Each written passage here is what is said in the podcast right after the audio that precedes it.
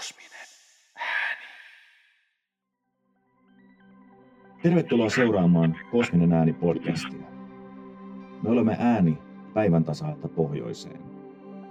Kuuntelemme ja kaiutamme yhteiskunnallisia, poliittisia ja kulttuurillisia ilmiöitä marginaaleista, reunoilta, hämärästä.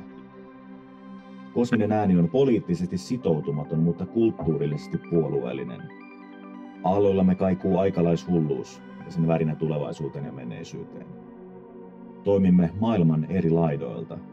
Me tulemme kaikkialta ja kannamme soihtua yhä pimenevässä maailmassa, jossa henki, hyvyys ja merkitys on korvattu turhamaisuudella ja alhaisimmilla mahdollisilla hetken nautinnoilla. Kosminen ääni syventyy. Sen kolme kehää kiertävät toisiaan, limittyvät. Se on kahdeksikko käännetty kyljelleen. Kosminen ääni on totuuden, hyvyyden ja kauneuden puolella. Se on psykokosmologinen koe, äänimagnetismia. Kuten ihmismieli, kosminen ääni sisältää asioita, joita se ei itse luo, vaan jotka itse luovat itsensä ja joilla on oma elämänsä. Hyvä Interweb-vastaanottimen kuuntelija. Tervetuloa seuraamaan ääntä päivän tasaajalta pohjoiseen. Kosmisen äänen viides jakso, viides etappi, viides kulma, viides sakara työntyy esiin tänä varsin pahaenteisenä syyskuun 11 ja avaa oven toisiin ulottuvuuksiin ja todellisuuksiin. Kun kosmisen äänen vieraaksi mantereet yhdistävää ilmasiltaa pitkin vyöryy esoteeris-visionäärinen taiteilijakollektiivi Tuonen Portti, eli kuvataiteilijat Konstantin Tuonihovi ja Karita Hännikäinen. Tuonen Portti on 2021 perustettu taiteilijakollektiivi, joka kutsuu kotisivuillaan etsijöitä tällaisin sanoin. Korkein päämäärämme on edistää todellista taidetta, joka ei tee kompromisseja postmodernismin ehdoilla, vaan pikemminkin teoksia aikaa vastaan. Olen siten porttina tätä rappeutunutta arkea myyttisimpiin maailmoihin. Visionäärinen taide liikkuu taiteen reuna-alueilla, liminaalitilassa. Syventyneessä tietoisuudessa koetut ja kanavoidut mystiset näyt ovat sen ytimekkäintä sisältöä. Nuo perin henkilökohtaiset kokemukset eivät ole löydettävissä taidekoulujen kankeista opetusohjelmista, vaan ihmissielun syvimmistä syövereistä. Kaltaisiamme taiteilijoita on vierailut tässä maailmassa läpi ihmiskunnan historian. Siksi esikuvia ei ole vaikea löytää. Heistä läheisimpinä on edesmennyt esoteriaan paneutunut toimittaja-taiteilija Perttu Häkkinen. Hänen aloittamansa työ innoittaa meitä, ja aiomme sekä vaalia että jatkaa hänen jättämänsä perintöä niin suomalaisen kuin rajat ylittävän esoteerisen taiteen saralla. Sellainen on myös mestari Carl Gustav Jung, jonka välittämä gnoosis elähdyttää sieluumme vuosikausien aliravitsemuksen jälkeen. Tuollaisen tiedon puute yhdistää meitä ja teitä karjamaisten massojen ulkopuolisia yksilöitä. Nykyään modernissa maailmassa hallitsevan järjen jumalattaren jätettyä varjonsa uskonnot ja vanhat jumalat, elämän todellinen merkitys on löydettävissä enää herkkävaistoisimpien yksilöiden piilotajunnasta. Skientististen näännytyksen sijaan on hankittava gnoosista, jonka etsiminen ja jakaminen on initiaatiomme päämäärä. Kuten tiedämme, aineellinen elämä on luopumista. Kaikki tämä olevainen huuhtoutuu vääjäämättä tuonen tulovesien iskiessä viimein vasten kasvoja. Toisaalta syvyydessä, kaiken katoavaisen tuolla puolen on se, mikä on ikuista, jumalainen tietoisuus, elämän kahleista vapaa virtaus, lopullinen rauha ja autuus. Taiteilijakollektiivi Tuonen portin avauduttua on vihdoin visionääristen taiteilijoiden oma heimo, jossa voit riisua naamiosi ja lakata elämästä maassa maan tavalla – Kutsumme sinut kuvaamaan tuonpuoleisia ilmiöitä Tuonenportin yhteydessä. Sinua, tämän sieluttoman autiomaan uuvuttama hengenheimolaisen. Tänään siis avaamme portin kosmisen äänen toisen trilogian toisessa jaksossa toisiin ulottuvuuksiin ja todellisuuksiin. Summum bonum, infimum malum. Vielä kerran oikein paljon tervetuloa taiteilijakollektiivi Tuonen portin perustajat Karita Hännikäinen ja Konstantin Tuonihovi. Kiitoksia. Hienoa olla tässä mukana. Joo, kiitoksia munkin puolesta. On kunnia olla täällä tänään. Loistavaa. Pahoitteluni tässä vaiheessa jos äänen laadussa on jonkinlaisia pieniä ongelmia, me olemme kärsineet läpi tuo kosmisen äänen historian pienistä ääniviboista sun muusta. Tällä kertaa me joudutaan tosiaan ottamaan kaikki yhdelle raidalle, mutta olkaa mukana ja, ja minä teen parhaani editointivaiheessa. Mitä tuonen portille kuuluu tällä hetkellä? No, itsellä on mukava tilanne, että on, vaikka on jo syksy, niin on yhä kesäloma. Ja näin ollen on sitten voinut rentoutua ja latautua tätäkin tilaisuutta varten mietiskelen ja asiaa tutkien ja nosista kooten. Eli oikein ihanteellinen, että ei tarvinnut tulla sitten päinvastoin jossain työvuorojen välissä tähän teidän seuraanne nautiskelemaan. Loistavaa. Entä Konsta? Lähin tänne mökille, eli siis Kuopan syntypaikalle. Ja ihan tarkoituksella tätä varten, koska ajattelin, että täällä on kaikista paras niin kuin keskittyminen ja atmosfääri tähän lähetykseen ja myös rauha, koska täällä mökillä pystyy kontrolloimaan täydellisesti ympäristöä toisin kuin jossain kerrostalossa ja kaupungissa. Eli todella hyvä tunnelma ja taiteellisesti inspiroitunut. Kiitos. Loistavaa.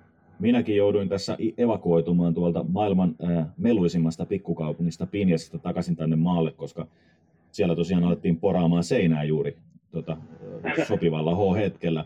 Tota, mä pyysin teitä varaamaan hieman jotain alkoholipitoista meidän lähetyksemme, kuten olen pyytänyt kaikkia muitakin eh, kosmisen äänen vieraita, koska kuten kaikki tietävät, niin kosminen ääni ei ole pelkästään podcast, vaan myös virtuaalibaari. Mitä te varasitte tällä kertaa meidän lähetyksen oheen? Mitä sulla on Karita lasissa tällä hetkellä? Joo, toteltu ja hankittu. Eli voin sanoa heti alkuun, että tykkään juoda väkeviä, koska niissä on enemmän substanssia ja pääsee nopeammin siihen päämäärään, eli mukavaan nousuhumalaan. Ja tällä kertaa valitsin sitten tämmöistä tuotetta, jonka huomasin olevan kuulemma niin kuin Suomen Alkon myydyimpien kärjessä väkevien saralla, mistä vähän yllätyin. Se ei ollut esimerkiksi mm. Kosken korva, vaan se olikin tämmöinen ranskalainen brändi, Napoleon brändi, ja no. hankin sitä, koska minusta tässä on erittäin hyvä hinta-laatusuhde. Se on edullista ja se on pehmeää ja sopii tämmöiseen syysiltaan. Mä tunnen tämän, tota, tämän brändin oikein hyvin. Tota, sitä myydään Joo. myös täällä ja mä pidän sitä myös itse se, tota, kun mä olin tekemässä baarikurssia, niin tota, tota tuli brändiä käytettyä hyvin paljon siinä. Mitäs Konstalla on? Niin, sano vaan. Aa, mulla... Niin, että tämähän käy myöskin myöskin sekoituksena ja leivontaan ja muuhun tällaiseen, mitä nyt ihminen keittiössään keksii tehdä. Entä Konsta, mitä Konstalla löytyy? Joo, muistan itsekin juodani tota Napoleon brändiä joskus ja mulla, on tota, mulla oli täällä mökillä jotain, jotain jo valmiista, oli pienet, pienet pohjat Captain Morgan Original Spiced Cold rommia ja sitten ostin pitkäripasesta eilen tämmöisen uuden tuttavuuden kuin Sam Barton niminen mm. herrasmies kanadalaista viskiä. Ja tota, on täällä kaikkea muutakin kampparia ja on tuossa näköjään viime talvelta jäänyt Prince Eversti pullo kiinni. Ja tota, sitten on, ei nyt ajatellut kaikkia näitä ruveta juomaan kerralla, vaan mutta valinnanvara on, niin on, on tota Ur Bok, semmoista oliko se saksalaista muinaissavupolutta. Oh. Se tämä uur on tärkeä aihe, mutta voidaan palata siihen myöhemmin, että kyllä pa- palaamme siihen. baarissa. Äh, tällä kertaa kosmisella äänellä puolestaan studiosta löytyy punaviiniä ja vermuttia, ja vielä oheen tietysti kaikista kosmisen äänen entisistä lähe- tai edellistä lähetyksistä tuttua Siembra olutta, joka on siis hintalaatusuhteeltaan myös oikein loistava. Yhden dollarin maksaa siis melkein litran pullo, eli tässä on niin kuin ja tässä, tässä, tämä olut ei kärsi tavallaan sellaisesta niin kuin eteläamerikkalaisten oluiden huonosta puolesta, joka on siis alhainen alkoholiprosentti, että tässä on 5 prosenttia. Ja näitä kun kietasee pari huiviin, niin hyvin lähtee kosmisen äänen tota, lähetykset käyntiin. Mä olisin mielellään varannut absinttia tähän meidän lähetykseen, mutta sitä ei Ecuadorista tahdo löytyä mistään, ainakaan täältä etelästä on hyvin vaikea löytää mitään erikoisempia juomia. Ja tota, me siis tyydymme tähän Hemingwayn yhteen suosikkiin, eli vermuttiin. Tätähän siis Ernesti käytti palautumisjuomanaan ja mä olin itsekin sellaiseen siis ryhtynyt. Eli pitkien uimalenkien jälkeen tuossa altaan reunalla otan hieman vermuttia. Ja mä valmistan tämän vermutin aina sillä, tav- sillä tavalla, että tämähän ei ole siis nyt valitettavasti itse tehtyä tällä kertaa, sitä olisikin mielenkiintoista tehdä. Ja tämä on vielä pelkistetty bulkkimerkki, mutta mä valmistan tämän sillä tavalla isoilla jääpaloilla, puolikkaan limenmehulla ja sitten appelsinin kuorella. Tästä tulee oikein loistava yhdistelmä. Mun Barcelona-aikoina mun lähibodegoista löytyi tällaisia satoja vuosia vanhoilla salaisilla resepteillä valmistettuja erikoisvermutteja, jossa ei ollut etikettejä tai muuta. Tämä pullo, minkä, mitä tässä nyt nautin, on litran pullo ja maksoi jopa 9 dollaria. Muuta en löytänyt. Ää, mutta ehdottomasti siis mun yksi suosikki alkoholi on vermutti. Ää, ja täytyy sanoa, että mulla aika paljon vaihtelee tämä suosikki alkoholin titteli. Mikä on teidän suosikkijuoma, Konsta? Hmm, hyvä kysymys. Tota, äh, ja äkkiseltään niin viskit maistuu ja melkein niin kuin, sanotaan, mikä erityisesti ei ole maistunut, niin kerran Radio Vyydin lähetyksessä äh, kirjaparoni Jon Hellström, eli siis salakirjojen Jon, niin tota, toi kiinalaista ananaspontikkaa, mikä oli niin kammottavaa tököttiä, mikä oli lähempänä ehkä jotain myrkkyä, tai jos jostain sappinesteestä joku olisi päättänyt tissata viinaa, niin se olisi suunnilleen varmaan maistunut siltä, eli ei kiitos. Eikä myöskään maistunut noin tota, yleensä rakit ja tämmöiset, mutta tosiaan viski ja rommit ja absinttia on tullut sattuneesta syystä, kun tehtiin se absinttikirjakin. Sitten sitä käytiin mm. opintomatkalla Ranskassakin asti, niin niin tota, absintti ei enää hirveästi maistu, koska sitä on tullut nautittua niin, niin substantiaalisia määriä, mutta tota, mä sanoisin, että ehkä, ehkä, ehkä niin kuin viski kaikista väkevistä olisi se nousisi ykköseksi. Okay. Ja kanadalaisista viskeistä tykkään kanssa. Eli ruisviskimeininkiä. Joo, ja sitten tota, mitäs, niin, joo, sitten on jenkkiläiset, ah, unohdin, jenkkiläiset bourbonit maistuu. Maker's Mark on ehkä mun mielestä parasta tämmöistä niin kuin bourbonia, mitä on juonut. Kyllä. Mites Karita? No joo, tämä menee aika läheltä minunkin makua. että mulla on vaan, että mä tykkään näistä savuviskeistä ja sitten pysytään Euroopan puolella, puolella että Skotlannissa pääasiassa. Että niitä juon mieluiten. Mä ajattelin, että mä voisin sanoa jonkun miedomman alkoholijuoman, vaikka näistä väkevistä pidänkin, niin tähän rinnalle. Niin mieleen tulee ensimmäisenä tämä Old Rosy, vahva siideri, mm. joka on, on hyvää siksi, että se on melkein paha. okay, se, se, on se, se on sen verran hapokasta ja, ja vahvaa, että, mm. mutta että nämä, nämä on aikuiseen makuun tietysti. Niin, Te, teillä on siis molemmilla tällainen, tota, ai, aivan, teillä on molemmilla tällainen niin kuin ruskeiden brown liquor-tyyppinen tota maku, joka on siis loistavaa, koska mulla on itsellä siis punaiset ja ruskeat tippuu kaikkein parhaiten, koska esimerkiksi Jussi K. Niemelän kanssa tehdyn lähetyksen ohella, niin, niin mm. saatoin siinä juhannuksena hieman innostua ja join pullon vodkaa siinä lähetyksen aikana tuommoisen Moramarjan kanssa ja Mintun kanssa. Ja se oli erittäin loistavaa, mutta sitä krapula oli kyllä sitten sen jälkeen niin kuin aika ihanteellinen, semmoinen aika eksistentiaalinen kriisi siinä päällä kuunnella omaa ääntä sen jälkeen. Toivottavasti näin ei käy tällä kertaa. Ää, tuskin mutta siis molemmilla on aika samantyyppinen. Anna, anna tulla. Joo, krapulasta nimittäin mulla on ehkä kuitenkin sille harvinainen kokemus jo tämän ikäisenä ihmisenä, että mä en ole koskaan kokenut sitä. Ja Oho. kun ajatellaan, että mitä inspiraatioita on saattanut sitten siitä syystä menettää, että muun muassa Perttu Häkkinen on kuvailu sitä, kuinka hedelmällinen tila se on ja minkälaisiin mm. tajunnan tiloihin siinä voi päästä. Joo. Kesäkuussa oli tilaisuus hankkia tämä, kun oli entisen työpaikan tämmöiset peijaisjuhlat ja mä oikein niin tarkoituksella toin siellä juomia sekaisin, että mä nyt ihan kokisin sen sitten ja tietäisin, mm. mitä se voi ihmiselle antaa. Niin, mutta ei sitä tullut, että ehkä ne krapulan jumalat sitten langitti mielivaltaisuudessaan sen jonkun toisen päälle. Dionysos on, on ikään kuin tuota, hylännyt tämän osan niin kuin siitä, sitä tuota, tota, näillä Amerikan alkuperäiskansoilla on semmoinen, semmoinen, tai itse asiassa heihin liittyy semmoinen myytti, että he ei koskaan alkoholia juonut. Mutta sehän on täysin, että se alkoholi tuli vasta sitten länsimaisten ää, tota, uudisraivaajien myötä, mutta sehän on täysin ää, pötyä. Täällähän esimerkiksi chicha on juotu jo viitisen tuhatta vuotta ennen kuin, ennen kuin näitä, näitä tota, mitään valkonaamoja tälle mantereelle astui, ja he nimenomaan etsivät tätä pyhää krapulaa. Niin. Ja tä, tästä täytyy sanoa, että tämä on kyllä eri, sulla taitaa olla erittäin erikoinen metabolismi, jos tätä ei synny. Onko, mm. siis Karita, nyt on mielenkiintoinen tota, aihe tämä. Mä muistan, sä oot joskus mulle tästä maininnutkin aikaisemmin, tästä sun krapulan puuttumattomuudesta. Ah varmaan 2014 legendaarinen Padasjoen keikka taisi olla tämä, kun minulla itselläni sitten oli hirveä krapula seuraavana päivänä. Mutta... Sä näytit, että miten se homma vedetään alusta loppuun. tota, siis, onko tämä määrästä riippumaton sulla? Et sä, et mistään määrästä ei tule?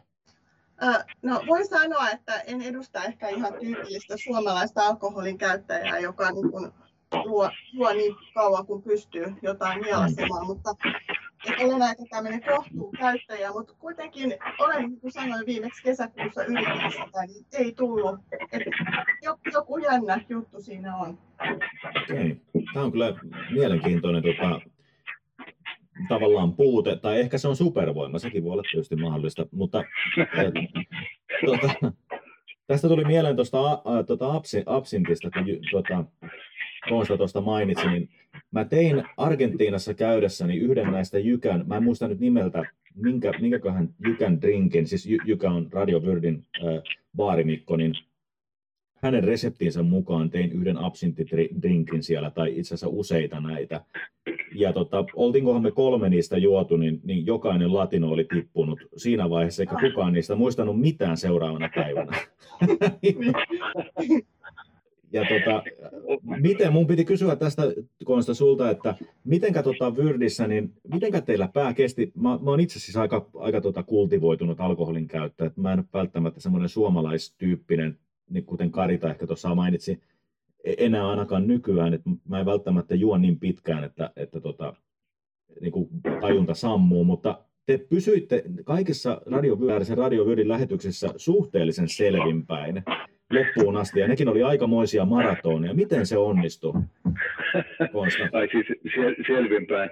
No, tota, voin vakuuttaa, että ei oltu selvinpäin, mutta tota, johtuen tosiaan Jykän anteliaista käsittääkseni pohjaisista trinkeistä, missä on siis mun testuksen mukaan noin tuplasti tai 1,5 kertaa enemmän alkoholia kuin jossain EU-direktiivien mukaisissa trinkeissä, niin tota, Joo, tuo on hyvä kysymys. Mä luulen, että siinä on se, että, että kaikki niin kuin skarppas ja sitten siinä on se, että tota, harjoitus tekee mestari. Voin, voin sanoa, että, että Vyrdin ansiosta niin oma henkilökohtainen viinapää on kehittynyt sen verran kovaksi, että ei, ei niin kuin pari trinkkiä niin ei välttämättä oikeasti edes tunnu missään. Yksi mm. olut ei ainakaan tunnu, ja mä en kuitenkaan ole mikään alkoholin suurkuluttaja, että se ei ole siitä kiinni.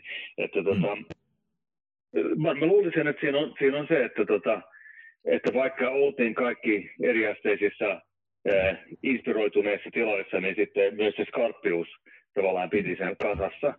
Mutta tosiaan ei, ei missään nimessä olla selvinpäin oltu. Kyllähän se kuuluu siitä jo lähetyksestä, että siinä voi olla monta rundia, siitä plus sitten ehkä pieni ollut siihen mukaan. Mm. Mutta hyvä, jos ei ole tullut sellainen vaikutelma, että oltaisiin liian niin humalassa oltu. Vaikka meillä, Joo. me, meillä ei ollut virtuaalibaari, vaan livebaari siellä. Niin. nyt, nyt kun tota, me ollaan uudessa normaalissa ja uusissa tällaisissa tilanteissa, niin nyt täytyy olla virtuaalibaari. Ja tota, äh, nyt muuten piti kysyä hieman aihe, aiheesta äh, poiketen, niin onko tämä muuten Tuonen portin ensimmäinen julkinen esiintyminen tällä hetkellä? Pitää paikkansa. Kyllä, tällä hetkellä tämä on, tämä on suuri, suuri kunnia. No meillä on tänään niin paljon puhuttavaa, että mennään suoraan aiheeseen tai aiheen viereen ihan miten vaan. Tuonen portti, miten se sai alkunsa ja missä se syntyi ensimmäistä kertaa? Oh, tämä on mielenkiintoinen kysymys. Tota, haluatko Karita vastata vai vastaanko minä? No mä voin aloittaa, Joo. mä voin aloittaa siitä, että oikeastaan se sopii just hyvin tähän, että virtuaalipaari ideaan ja mä yleensäkin koen niin kuin netin sillä tavalla myönteisesti, että olen sieltä saanut monta hienoa ihmissuhdetta luotua ja, ja, ja niin kuin koen, että siellä voi tutustua paremmin ihmisiin kuin vaikka siellä tavallisessa baarissa, missä ihmiset on on tota, tietyssä tajunnan tilassa ja, ja on meteriä ja tämmöistä. Aika hankala usein niin kuin käydä mitään kovin syvällisiä keskusteluja, mutta toisin on sitten nettimaailmassa ja, ja se on auttanut myöskin tässä tuonen portin rakentumisessa, että no Konsta olisi tietysti voinut itse sanoa siitä, että missä vaiheessa hän alkoi havaitsemaan jotakin, mutta, mutta ratkaiseva oli kuitenkin se lokakuussa ollut päivitys, jota kyllä kieltämättä ennen kuin klikkasin sen lähtemään siitä julkiseksi, niin, niin mietin, että tämä on nyt semmoinen kynnys, että tästä voi jotain seurata, koska aihepiiri on semmoinen, että sen jälkeen voidaan niin kuin pitää vaikka vähän pehmeäpäisenä tai, tai ties mm. mitä voi tulla. Mutta en piitannut, olin siinä pisteessä. Ja näin ollen tein sitten tämmöisen päivityksen, missä kerroin jotain taiteen tekemisestäni ja siitä, että olenkin tajunnut, että se miten sitä kanavoi, niin se on tämmöistä, mitä Pekka Ervast kutsui automaattimaalaukseksi. Eli siinä mm. vaiheessa taiteilija itse on ikään kuin tämmöinen instrumentti, joka ei itse tavallaan tiedä, mitä tekee, vaan se annetaan jostain. Ja tästä tein sitten päivityksen ja Konsta huomasi tämän ja siitä syntyi meillä sitten yksityistä keskustelua ja koko tämä juttu lähti siitä sitten käyntiin. Joo, voin kommentoida omasta puolestani vielä mun näkökulman tuohon niin lisäyksenä, että tosiaan Karita oli laittanut tämän päivityksen ja sen perusteella mulle tuli semmoinen fiilis, että jaha, että kun olin aikaisemmin siis seurannut Karitan taidepäivityksiä, niin tämän, tässä kohtaa tuli semmoinen fiilis, että jos tämä kyseinen henkilö ää, kertoo asian tällä tavalla ja se myös ikään kuin heijastuu hänen niin kuin taiteessa, niin tuli semmoinen, mä muista ihan tarkkaan mikä se yksityiskohta, mutta siinä oli joku tämmöinen niin kuin avain tai täky tai tämmöinen koukku, mikä herätti mun mielenkiinnon, jonka perusteella mä ajattelin, että tämän on pakko tietää vähän enemmänkin tästä mm. aiheesta. Ja koska tämä tämmöinen niin sanottu ää, automaattimaalaus tai tra- transsissa tai muuntuneessa tietoisuuden tilassa, niin kuin, ää, ehkä, ehkä jopa joku voisi ajatella flow-tilassa, sehän on ihan niin kuin mm. psykologinen termi, mm. niin tota, tuotettu taide tuntuu tutulta, koska viimeisen ainakin kymmenen vuotta mun taide on ollut hyvin samantyyppistä, että mä oon mm. tota, eriasteisissa inspiroituneissa tiloissa niin hyvin vaivottomasti ja tuskattomasti tuottanut niin monimutkaisia juttuja, että mun on ollut täysin mahdotonta replikoida niitä jälkikäteen, vaikka mulla olisi maksettu isokin rahasumma, niin, niin mulle en olisi välttämättä pystynyt tekemään niitä, koska siinä ei ollut kysymys vaan mistään insinöörityöstä, vaan siinä oli joku tämmöinen voisi ajatella niin kuin jumalallinen inspiraatio, mitä se nyt haluaa ajatella, tai sitten joku väkevämpi yhteys piilotajuntaan. Mm. Mutta joka tapauksessa niin pistin sitten viestiä ja kokeilin vähän niin kuin kepillä jäätä, että kun en, en viittini suoraan, suoraan kysyä jotain juttua, mä halusin katsoa, että mikä tässä on tämä syvyystaso, että ymmärretäänkö, ymmärtääkö Karita mun pointin tässä, jos, jos mä kokeilen. Ja tota, hän ymmärsi, ja sitten mä heitin toisen tekemään, että okei, jos tiedät tämän jutun, niin tiedätköhän sä tämän jutun. Eli mä tavallaan nokitin, mä niin kuin pokerissa vedin, eh, otin pienen riskin, ja sitten huomasin, että okei, tämä tyyppi tietää tämänkin homman, niin mm. sitten hän, hän on pakko olla asettaa paremmin perillä tästä eh, metodologiasta, ja siitä se tosiaan sitten lähti se keskustelu, ja, ja monen monen mutkan kautta niin sitten syntyi tämä tuonen porttikollektiivi. Okei. Mutta vielä tässä... lisään, vielä lisään semmoisen, että tämä, on, tämä sama ilmiö on toistunut aikaisemminkin. Että mä olen esimerkiksi yhdessä taidenäyttelyssä huomasin, että eräällä tuota, suomalaisella taiteilijalla oli jotain mielenkiintoisia nyansseja, niin kun hän oli lähdössä siitä, ja mä nykäsin hiasta ja esitin vähän samantyyppisen tämmöisen koukun, ja hän tarttui sitten tämä toinen henkilö, ja meistä tuli oikeasti hyviä kavereita, ja, ja tota, ei enää olla valitettavasti tekemisissä, mutta, mutta samalla tavalla ennenkin jonkun taiteilijan taide on, on tota herättänyt mielenkiinnon ja on siitä sitten lähestynyt ja on syntynyt yhteistyötä. Okei, tämä on erittäin mielenkiintoista, koska jos ajatellaan tavallaan kahden asian lineaarisuutta tai synkronistiteettia, mä aloin näkemään siis Karitan päivityksiä Facebookissa jossa tuli siis näitä, mistä kohta puhutaan näistä teidän pilareista. Ja mä ajattelin, että mitäköhän tämä nyt on. Ja samaan mm. aikaan mulla oli siis jo hieman aikaisemmin tota, tullut uudestaan tämä 2017 syntynyt idea kosmisesta äänestä. Ja tota, se alkoi formuloitua tavallaan samaan aikaan.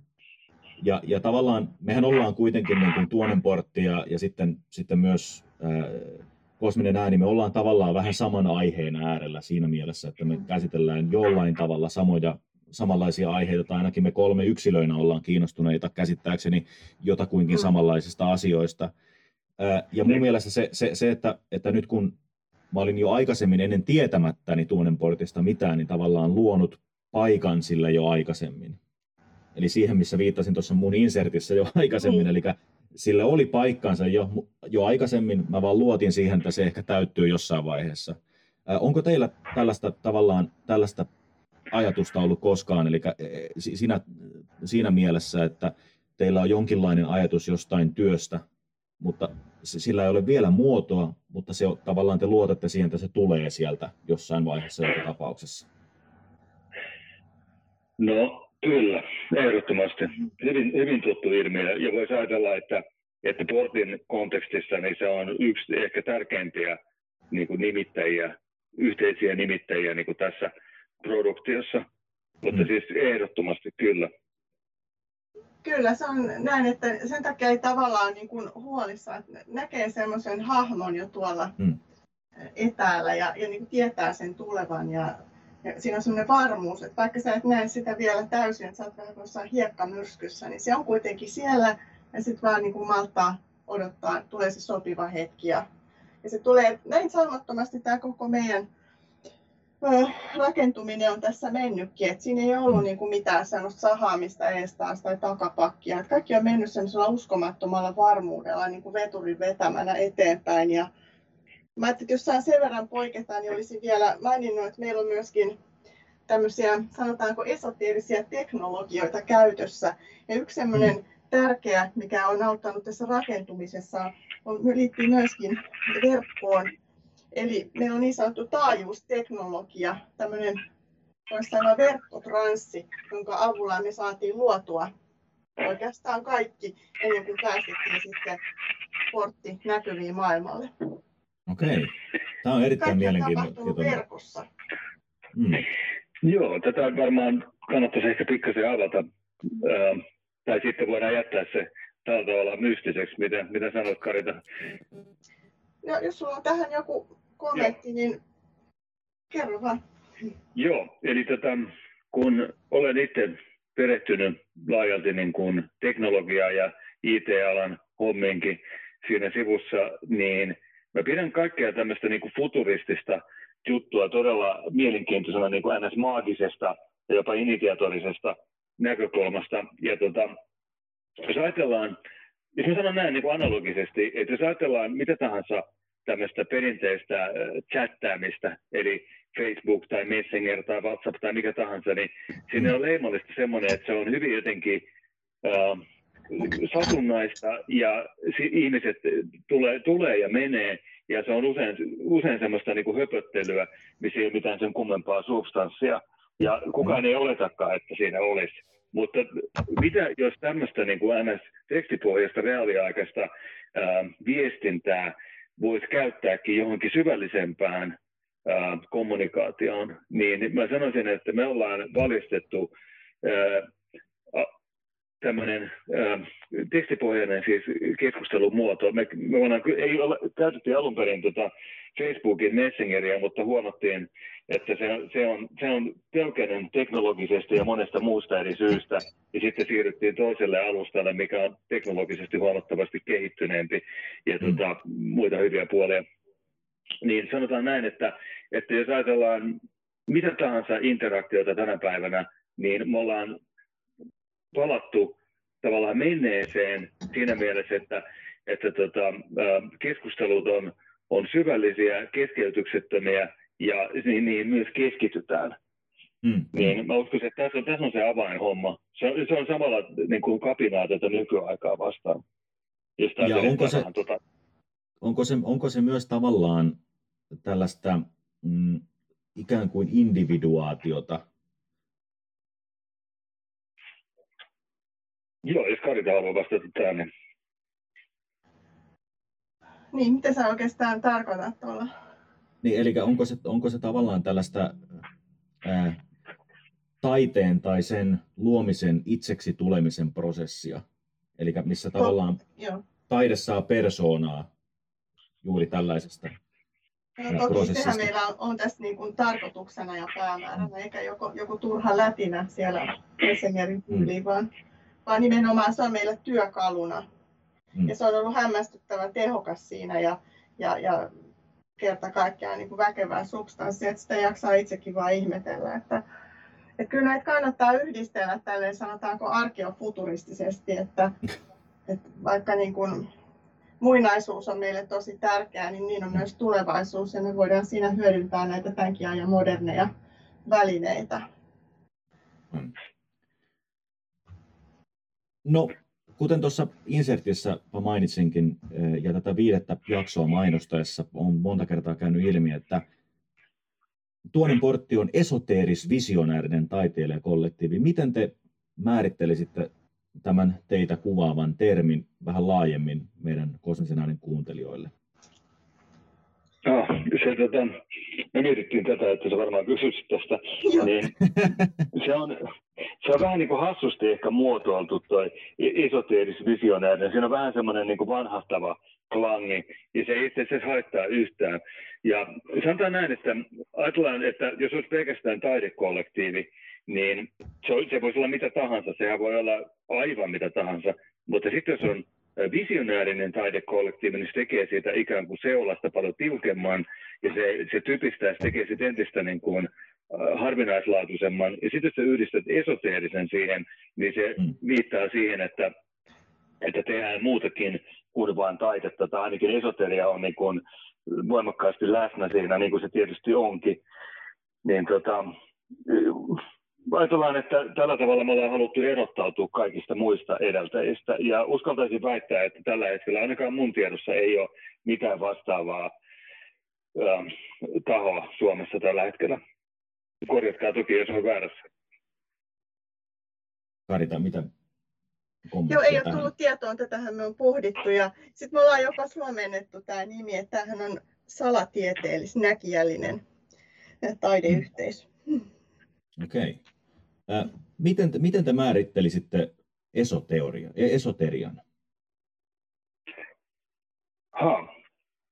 Jos mä vastaan ensin, niin tota, sehän tarkoittaa niin kuin pienien, pienen piirin niin kuin salattua tietoa noin niin kuin teknisesti ottaen. Itse asiassa, ja tuollahan useimmiten viitataan johonkin salatieteelliseen juttuun, mutta mä oon käsittänyt, että si, si, esoteria-termillä voidaan myös viitata siihen, että jos sä olet jollain spesifisellä alalla, vaikkapa joku insinööri sitten, niin sitten voidaan ajatella, että teidän ammattisalaisuudet ja oma sisäinen jargoni on vähän niin kuin esoteerista, mutta tässä tapauksessa Mm. tietysti viitataan erilaisiin salatieteellisiin juttuihin, mutta mun mielestä joku okkultismi-termi on vähän semmoinen, se, se on vähän tunkkainen ja se, se tota, siinä on mun mielestä väärä klangi, niin, niin sitten voisi ajatella, että se on, se on mitä tahansa semmoisia niin kuin ei massojen teknologioita. Mä tykkään hirveästi tästä teknologiatermistä. Ja mä oon Mm. niin jyrkkä tässä hommassa, että mun mielestä semmoinen esoteerinen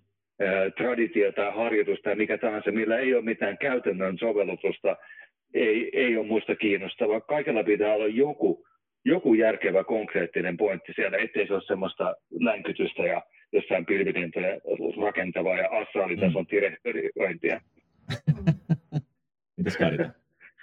No, toi tietenkin sitten sisältää viittauksen myös siihen, että tämä ei ole mikään niin kuin, eikä tule olemaan mikään niin kuin massojen yhteisö koskaan. Että se, emme edes halua sellaista, että tämä on marginaaliselle joukolle taiteilijoita tarkoitettu ja ehkä esoteerikkojakin. Ja mikä tuo oikeastaan sitten mieleen nämä meidän pilarit, joihin viittasit, että siellähän on esimerkiksi mainitaan heimo, joka ei voi olla kauhean suuri yhteisö koskaan, vaan tämmöinen Aivan. Se on kyläläinen, hyvin paikallinen. paikallinen ilmiö. Niin tämä viittaa vahvasti myös tähän laajuuteen kokoon. Ja toisaalta meillä on siellä pilareissa myöskin tämä ulkopuolisuus, niin se kertoo myöskin marginaalisista hahmoista. Aivan. Tähän mennään Eli... itse asiassa ihan, ihan seuraavan kysymyksen jälkeen. Ja, no niin. ja tuota, tähän teidän pilareihin, niin su, sulla on selvästi tämä visionäärisyys tuota, paistaa läpi sieltä loistavasti. Mulle tuli mieleen tässä, just, kun, just mitä puhuitte, niin, niin tuota, Koki von Stuttgart ää, määrittelisi läntistä esoteriaa, e, esoteriaa siis semmoisena tavallaan diskurssina ää, ja korkeampana tietona, johon, jota kaikilla ei ole olemassa tai joka ei ole edes kaikkien saavutettavissa. Tavallaan tämmöinen ihmismielen evolutiivinen kehitys, joka on vain tiettyjen yksilöiden saavutettavissa. Kuten tuossa olen maininnut aikaisemmin monta kertaa, niin Kosminen ääni siis tämä ensimmäinen tuotantokausi jakautuu trilogioihin. Tämä ensimmäinen trilogia käsitteli siis kirjailijoita reunalta, ja tämän toisen trilogian tarkoitus on kurkistaa siis toisiin ulottuvuuksiin ja todellisuuksiin. Siksi portti on varsin oiva symboli ja vieras meille kosmisessa äänessä. Millaiseen ulottuvuuteen tuonen portti avautuu? Millainen maailma sen takaa löytyy? Karita. Niin, Konsta, pitäisikö tässä vaiheessa sanoa jotain näistä meidän aikakäsityksistä? Joo, toi on tota, tosi mielenkiintoinen kysymys. Uh, joo, niistä aika, aikasfääristä voisi sanoa, että tota, niin kun, uh, meidän siinä manifestissa, minkä sä luit tuossa aluksi, oli muistaakseni mm. semmoinen tota, intro, mikä mulla, no itse asiassa mä näen, että saan sen tästä ihan kädenkäänteessä esille, niin mä voisin lukea ääneen, koska se jotenkin Joo. summaa tällä tavalla runollisesti Olkaa kaiken. Ihan hetki, jos tota, Karita haluaa sillä aikaa puhua jotain, niin mä kaivelen sen esiin tässä. Niin ihan hetki.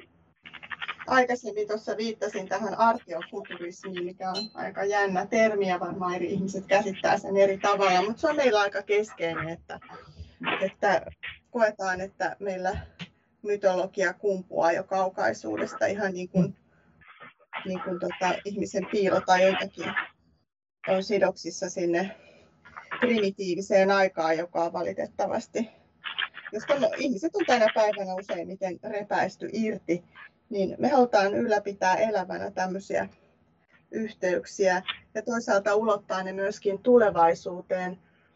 Tämä oikeastaan näkyy hauskasti myös siinä, että kun me nyt sitten alettiin virittelemään tätä porttia tuille, niin huomattiin niin sellainen, että meidän keskustelussa tuntui olevan alusta pitäen sellainen tilanne, että kun se olisi jatko eikä alku. Mm. Eli ikään kuin sitä ei olisi edeltänyt tämmöinen ei mitään jakso. Aivan. Ja sitä voi pohtia, että mistä se johtuu. Mm. Erittäin mielenkiintoinen pointti. Hyvä, että sanoit Karita. Mä itse sain nyt eteen tämän ja pahoittelut viivästyksestä, niin tota, mutta teknologia on tämmöistä, niin meidän manifestin aluksi, aluksi on tämmöinen tota, kohta. Mä en tiedä, kerkesitkö lukemaan tätä, mutta jos kerkesit, niin tämä on niin hyvä juttu, että tämä voi lukea uudestaan vielä. Eli tota, vaikutamme nyt erityisellä aikajanalla, jossa menneisyys alkaa elää uudelleen ja nykyhetki sekä tulevaisuus saastuvat oudoksi massaksi. Meille pimeys ja valo ovat erottamattomia. Mestarin sanoen, olemme älyn kirkkaus, aamun sarastus ja hulluuden syvin yö. Eli tässä tota, viitataan siihen, että, että miten menneisyys ja nykyhetki ja tulevaisuus saostuu oudoksi massaksi, niin se viittaa tämmöiseen niin kuin alkemistiseen prosessiin. Ja tämä on Portin, voisi sanoa ensimmäisellä tuotantokaudella, mikä edesi sen jakson, milloin Portti alun perin ihan perustettiin viime vuoden marraskuun tienoilla. Ja siihen, milloin se julkaistiin tuossa, oliko se nyt toukokuun lopussa, kesän alussa. lopulla, joo, kyllä. Niin tota, se, se ilmentyi moneen, moneen otteeseen tämmöinen, että, että on vaikea selittää, mikä, mikä on alku ja mikä on loppu. Tapahtui mm. siinä aikana niin omituisia synkronisiteetteja ja muita, mukaan lukien tämä varmuus siitä, että, että aina seuraava askel on tiedossa. Ja semmoinen perinteinen inhimillinen erehtyminen ja, ja, ja väsymys ja ja kaikki mahdolliset kuplut, mitä nyt voi tulla ihmisten interaktiossa ja kaikkien arkisissa elämissä, niin ne saatiin jollain puskutraktorilla aina jyrättyä tasaiseksi ja, ja tie oli aina, niin kuin, aina pysyi niin kuin tavoitevauhti päällä. Mutta tota, Joo, jos haluat vielä Karita jatkaa tuosta. No siinä kai se tältä osin oli minun puolestani, että mä näen siinä tämän, nimenomaan tämän aikaulottuvuuden aika merkittävänä siinä, että meillä, meillä tota, omega on alfa ja eikä niin kuin muilla ihmisillä toisinpäin. Niin, jos mä lisään itse vielä tähän sen, että se on monessa hommassa, mitä me tehdään, niin on, on niin kuin kapinaa erilaisia niin kuin rakenteita vastaan, niin ehkä niin kuin kaikista jyrkin kapina ja tämmöinen niin kuin vastakkainasettelu meille, kaikista röyhkein on, on niin kuin itse aikaa vastaan, tämmöistä länsimaalaista lineaaria aikakäsitystä vastaan, mikä, mikä varmaan on niin hyödyllinen työkalu siinä mielessä, että, että bisnekset toimii ja kaikki muut, että ihmiset voi, voi niin elää jossain konsensuksessa, mutta mä oon sitä mieltä, että, että jossain tasolla, varsinkin taiteellisesti ja ehkä esoteerisestikin, siitä voi tulla pahimmillaan pakkopaita. Ja siitä, mm. siitä, siitä pystyy ikään kuin jallittamaan jollain tasoilla ja manipuloimaan sitä mehän kuitenkin eletään myöskin konsensustodellisuudessa valitettavasti fyysisesti. Niin, sitä, se on pakko tiedostaa ja, ja tavallaan ymmärtää ja hyväksyä, että näin, näin maailma niin kuin petaa. Mm. No, teidän kotisivultanne löytyy tosiaan nämä seitsemän eri pilaria, eli taide, ulkopuolisuus, initiaatio, gnoosis, merkitys, kalmismi ja sitten viimeisenä seitsemäntenä heimo. Ää, avaatteko vähän sitä, että mitä nämä itse pilarit pitää sisällään ja mitä ne pilarit kannattelee niiden päällä? Mitä on niiden pilarien päällä? Aha, sanotaanko vaikka vuorotellen pilari kerrallaan Karitan kanssa, kumpi aloittaa? No mä sanon mielellään kalmismista, koska mä olen tämmöinen Se on hieno termi. Mä pidän siitä erittäin no, paljon. Se on esteettisesti kaunis. Vähän niin kuin Joo. kalmismi ja lambismi, josta sä viittaat sun tota, niin sun taidesuuntauksessa. Isme ja, ismejä täällä luodaan. Kyllä. Joo. No ihan sanalla sanoin, sehän on, on tietenkin kuoleman myönteisyyttä, vaikka ihmiset puhuu mieluummin elämän myönteisyydestä. Mm. Mutta siihen tietysti ainakin henkilökohtaisesti sisältyy se, että miten niin kuin näkee tämän elämän nyt tässä. Että mm. mä nyt näen tämän vaan tämmöisenä läpikulkumatkana. Tavallaan tämmöinen amor fati, kohtalon rakkaus. Niin, tämä on, tämä on monella tavalla rasittavaa just tämän konsensuksen takia, mutta eihän se meitä tietenkään estele. Mutta mm. näkee niin kuin myönteisesti sen, että ihan tietenkin ei ole, on vapaa kuoleman pelosta ja sellaisesta. Ja, ja, ja näkee sitten, että, että miten se niin kuin toimii todellisena vapauttajana. On jopa optio tietyissä elämäntilanteissa, mm. että elämänlaatu on siinä mielessä merkittävä tekijä meidän mielestämme. Että elämä itsessään ei ole se juttu. Aivan. Entä Konsta? Okei, mikä mä valitsisin, jos, jos rikotaan nyt sitä lineaarista aikaa ja mä nappaan siitä jonkun. Sanotaan, että okei, tämä ulkopuolisuusaspekti, ähm, sitä voidaan, se voitaisiin käsittää jotenkin sekulaaristi ja sosiopoliittisesti nythän kysymys ei kylläkään ole mistään semmoisesta, vaan puhutaan jostain niin kuin arkkityyppisestä ulkopuolisuudesta.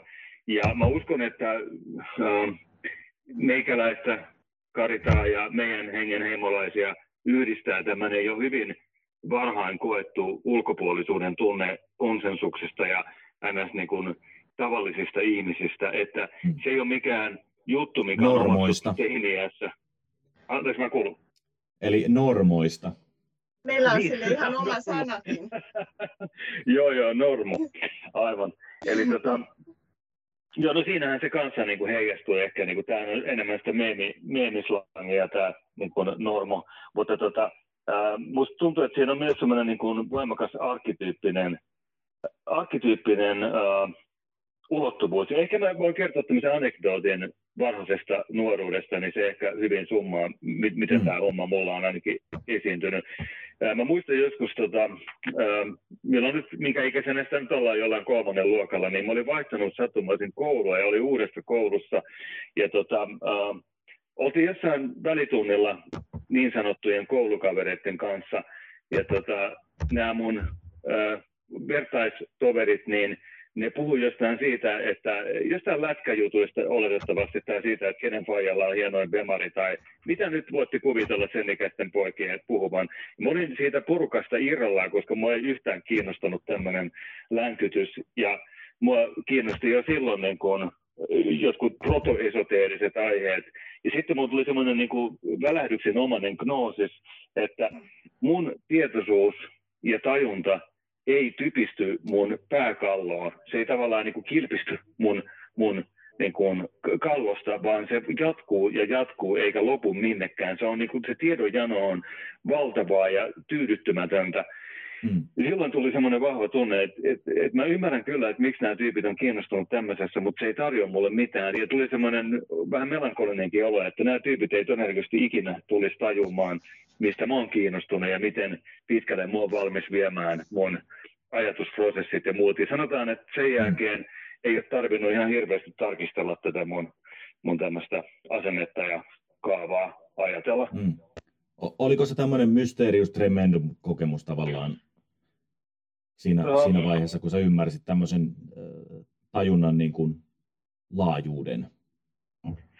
No, tuo, tuo on muuten hyvä, hyvä termi. Palataan tuohon Mysterium Tremendum termi, kun mulla on siitä varsinaisesta niin kuin sananmukaisesta Mysterium Tremendum kokemuksesta yksi toinen anekdootti, mutta palataan siihen myöhemmin. Mutta sanotaan, että vähintään tämmöinen niin kuin, äh, mystinen niin kuin avainkokemus, semmoinen niin kuin herättävä hetki. Joskaan se ei tullut mitenkään ihan puun takaa, se oli enemmän semmoinen hyväksyminen sille, mitä oli pitkään kytänyt mielessä. Mm. Mutta sanotaan, että niin voimakas, että mä muistan sen reilusti nelikymppisenä vielä.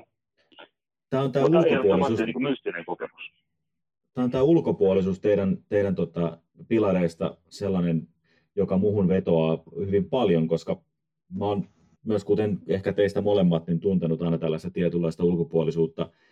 Ja nyt kun mä asun, olen asunut jo pitkän aikaa, siis nyt tulee itse asiassa melkein vuosikymmen jo Suomen ulkopuolella piakkoin, niin tota, tämä on mulle asia, joka on läsnä jatkuvasti koko ajan. Ja tota, mä saan tällaisia kokemuksia hyvin usein. Mun täytyy ehkä vähän tavallaan niin kuin radio aina virittää itseäni sellaiseen, että mä kuulen selkeästi kaiken, koska mä oon kaukana mun omasta, kaukana mun omista juurista, kaukana kaikesta, mikä on mulle omaa. Ja se on tavallaan iso haaste mulle itselleni henkilökohtaisesti sen takia, että esimerkiksi teidän molempien taide on puhutellut mua tosi paljon ää, siitä lähtien, kun mä oon niistä tiennyt jotain. Ja täällä Ecuadorissa varsinkin, niin, niin tota, kosminen ääni syntyi siitä tarpeesta tavallaan niin kuin sienimäisesti koko mantereiden läpi ulottaa itseni kiinni takaisin siihen, siihen tota, mistä mä olen lähtöisin. Ja siitä tämä ulkopuolisuus on semmoinen teidän, pilareista minun itseeni kaikkein tavallaan vetoavin. Totta kai tämä Karitan mainitsema ja, ja kehittämä kalmismi on myös esteettisesti erittäin vetoava ja, ja, ja kaunis. E, mä muistan myös, kun, kun tota Konsta, sä, sä päivitit Facebookiin hienosti tästä sun, tästä sun ulkopuolisuuden kokemuksesta siellä McDonaldsissa. Kerro vähän tästä, kerro vähän tästä tota, mitä tapahtui. Huhhuh. No okei, okay, tota, joo. Pähkinänkuoressa Aska otit tämän esiin. Tota, ähm, se tapahtui tällä tavalla, että mä olin odottamassa, siis olin, olin vienyt auton huoltoon, minkä vieressä oli siis McDonald's, ja mä käsitin, että se ei kestä ihan hirveän kauan, sanotaan korkeintaan tunnista pariin, kun se auto huoletaan, niin en sitten jaksanut lähteä kävelemenekään pidemmälle. Ja katsoin, että jaa, tuossa on toi McDonald's, ja normaalisti en missään nimessä haluaisi viettää aikaani semmoisessa konsensustodellisuuden äh, keskittymässä kuin McDonald's. Ja sitten kun mä menin kuitenkin sinne, mä ajattelin, että kyllähän nyt niin kuin tunnin vaikka päällään seistän kestän. Ja ensimmäisenä oli nämä tämmöiset hirveät ö, telineet, tai siis automaatit, mistä pitäisi tilata se, se sun kahvi tai vastaava. Ja mä ajattelin, että mä en halua syödä mitään hampurilaista. Mä ajattelin, että mä otan puuron. Mutta sitten se oli just minuuttia ennen loppunut se puuro tarjous sitä, sitä yhtäkkiä ei sitten enää saanutkaan. Ja sitten mä tilasin kahvin hirveällä vaivalla. Ja sitten tota, mä odottelin sitä pitkään ja myöhemmin paljastui, että mun olisi pitänyt tehdä joku, joku IT-kuperkeikka, että, että se olisi pitänyt perillä. Tai sitten oli mokannut siellä jotain. Ja mä kuitenkin ymmärrän hyvin IT-hommia. Että, että joku mokas siinä, mä pidän mahdollisena, että minä itse Niin sitten tota, sain sen kahvin sitten vihdoin ja mä ajattelin, että no nyt voin sitten istua pöytään ja siinä oli joku iltalehti. Ja sitten normaalisti mä en siis ole pitkään pitkään aikaa lukenut mitään niin kuin konsensusmediaa ihan tarkoituksella, saatikka katsonut telkkaria varmaan kohta 30 vuoteen.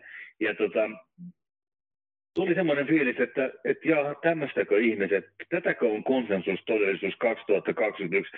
Mä olin suoraan sanottuna järkyttynyt, miten debiiliksi todellisuus oli muuttunut sinä aikana, kun mä en ollut sitä seurannut.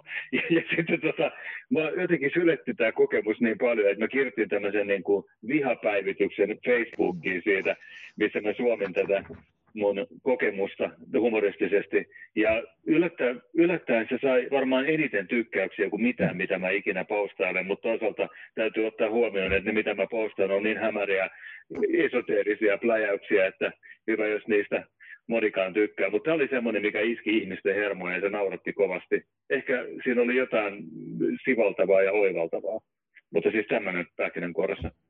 Karita, sä käytät tota... McDonald's Via Dolorosa. Tota, Karita, sä, sä käytät sun työmatkoihin paljon julkista liikennettä ja sä oot kirjoittanut siitä myös itse Facebookissa, niin siellä sä ehkä koet tällaisia ulkopuolisuuden kokemuksia myös. Kerro vähän millaisia ulkopuolisuuden kokemuksia sä itse koet arkisessa elämässä Helsingissä? No, ensinnäkin komppaan siis vahvasti sitä, että tämä on myötäsyntynyt ominaisuus, että jo lapsena jotenkin tajus, että ei kuulu tänne, vaan pikemminkin just joku vierailija ja tarkkailija matkalla ja sen takia sitten tämä kalmismikin on siitä niin luonnollinen seuraus. Mutta koska mulla on sitten etu matkustaa sellaisten alueiden läpi kuin Helsingin Kontula ja Malmi, niin kaikista värikkäimmät ihmiskontaktit sattuu usein just näissä puitteissa. Ja, ja, ja se, se vierauden tuntu, niin se on huikea. Mä ihan myönnän, että mä ajattelen, että tämä on myös tämmöistä, että kaikki on niin kuin elämässä harjoitusta ja testiä ja, ja voi niin kuin koitua sitten kasvuksi, niin mä yritän aina löytää näissä tilanteissa nimenomaan niin kuin Pertun hengen ja, ja muistaa sen, kuinka hänkin on viettänyt Kontulassa paljon aikaa ja, ja, ja niin kuin ottaa sen tyylin, kun välillä sitten tahtomatta joutuu esimerkiksi keskusteluun näiden henkilöiden kanssa, niin, täytyy sanoa, että Perttu on auttanut mua tässä. Ja, ja tota, joo, siis hmm. miten mä oon ymmärtänyt tämän asian, niin, niin tota, joillakin ihmisillä, kuten esimerkiksi Pertulla ja, ja tota, sinulla, on sellainen ihmeellinen majakka, joka vetää puoleensa tällaisia kummallisuuksia myöskin miten sä voit nähdä sen sinne asti? koska, no. koska mä olen, mä olen paratko aina ollut niin, kuin niin sanottu helposti lähestyttävä ihminen, mm. vaikka olen introvertti ja vaikka olen misantrooppi. Mutta se, se varmaan johtuu jotenkin siitä, että, että mulla on, mä kuulen sen ihmisten äänestä, koska mulla on ihan samanlainen äh, tausta itselläni. Eli esimerkiksi mä oon itse Tampereelta, risti. samanlainen risti kyllä.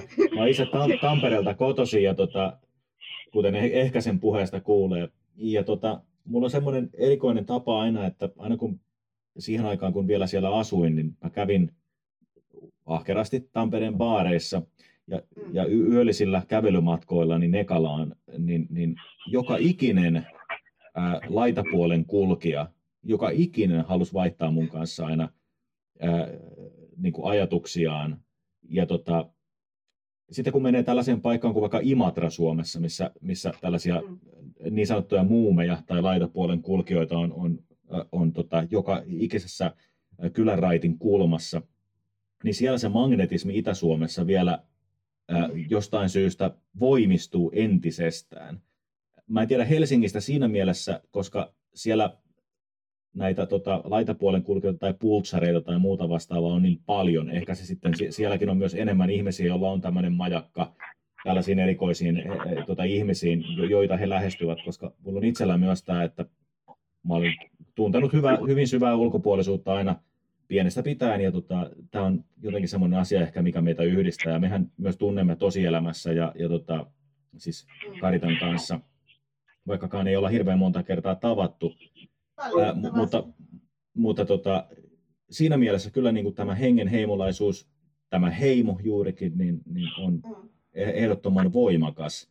Ja, ja sen takia teidän molempien taide ehkä mua puhutteleekin niin paljon.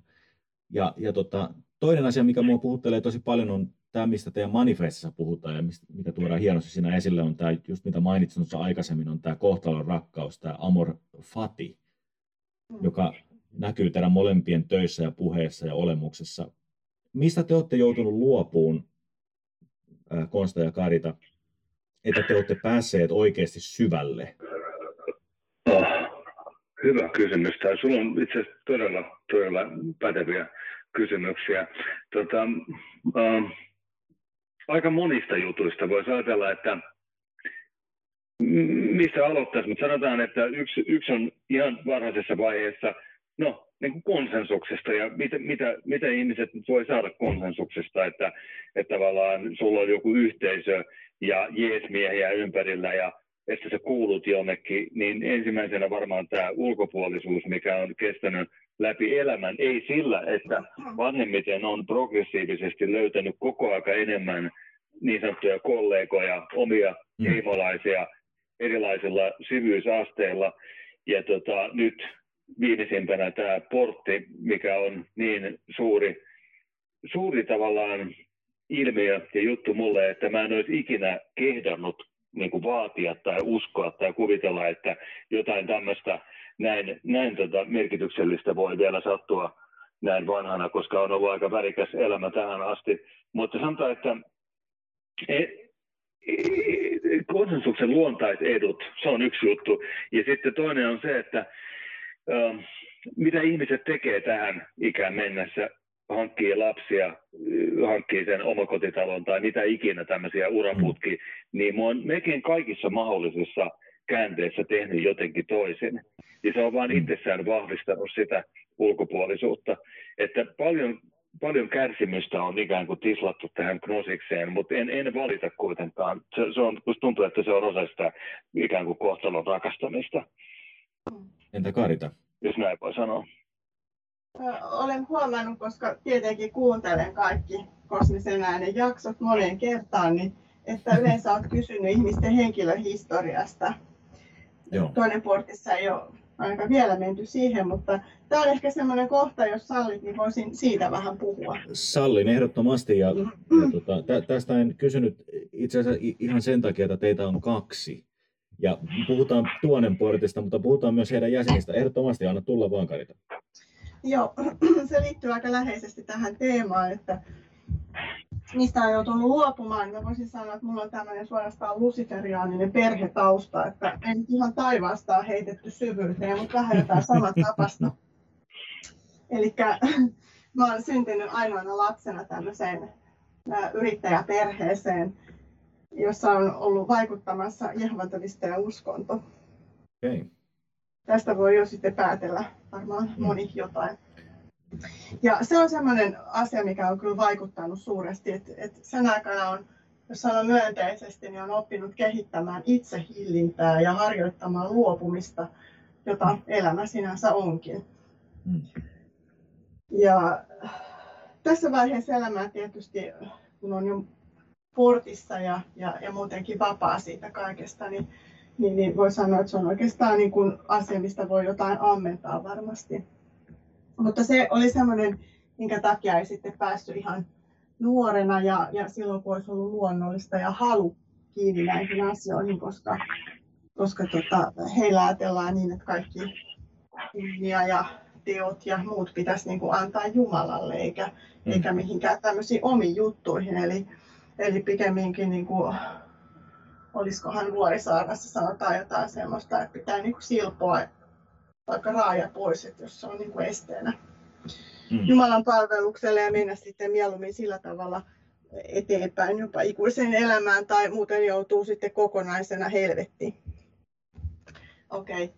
Niin, tämmöinen tausta tässä on ja sen takia sitten kesti niin pitkään, että vasta kun pääsi niin oikeaan seuraan ja vuoteen 2015, niin mm muisti sen, että kun on kuitenkin niin kuin aina tiennyt olevansa kuvataiteellinen ihminen ja esteetikko ja, ja niin kuin sanoit, kuvallinen ajattelija, niin hmm. aika kauan sitä sai pidätellä ja sai myöskin kokea sen, että mitä on niin kuin silpoa tämmöiset asiat itsestään ja miltä se aavesärky tuntuu.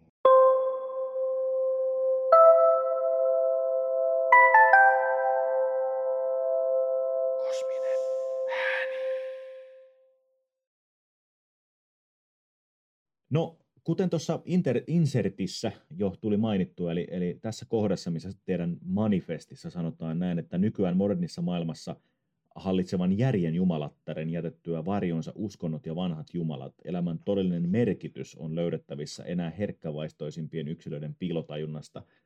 Äh, skientistisen näännytyksen sijaan on hankittava gnoosista, jonka etsiminen ja jakaminen on initiaatiomme päämäärä.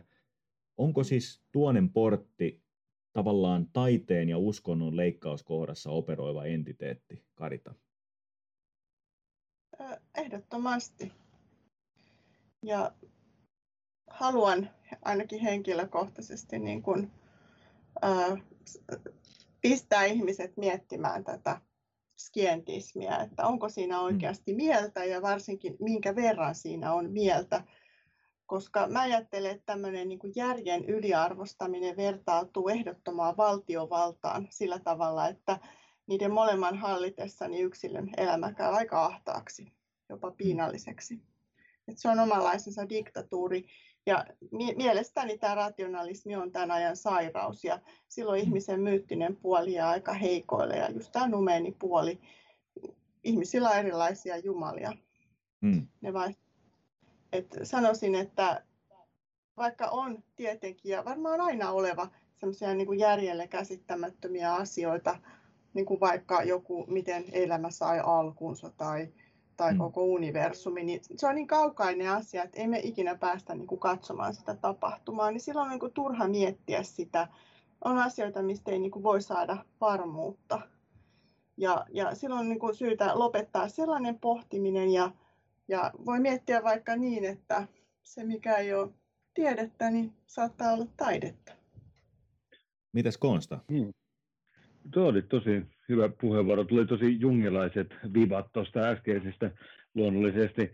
Ja tota, äh, joo, me mietittiin tätä, kun me lisättiin se siihen manifestiin, niin me mietittiin pitkään, että miten me tavallaan ilmaistaan tämä asia, koska me ei missään nimessä haluta kuulostaa joltain helvetin New Age-uskovaisilta. Koska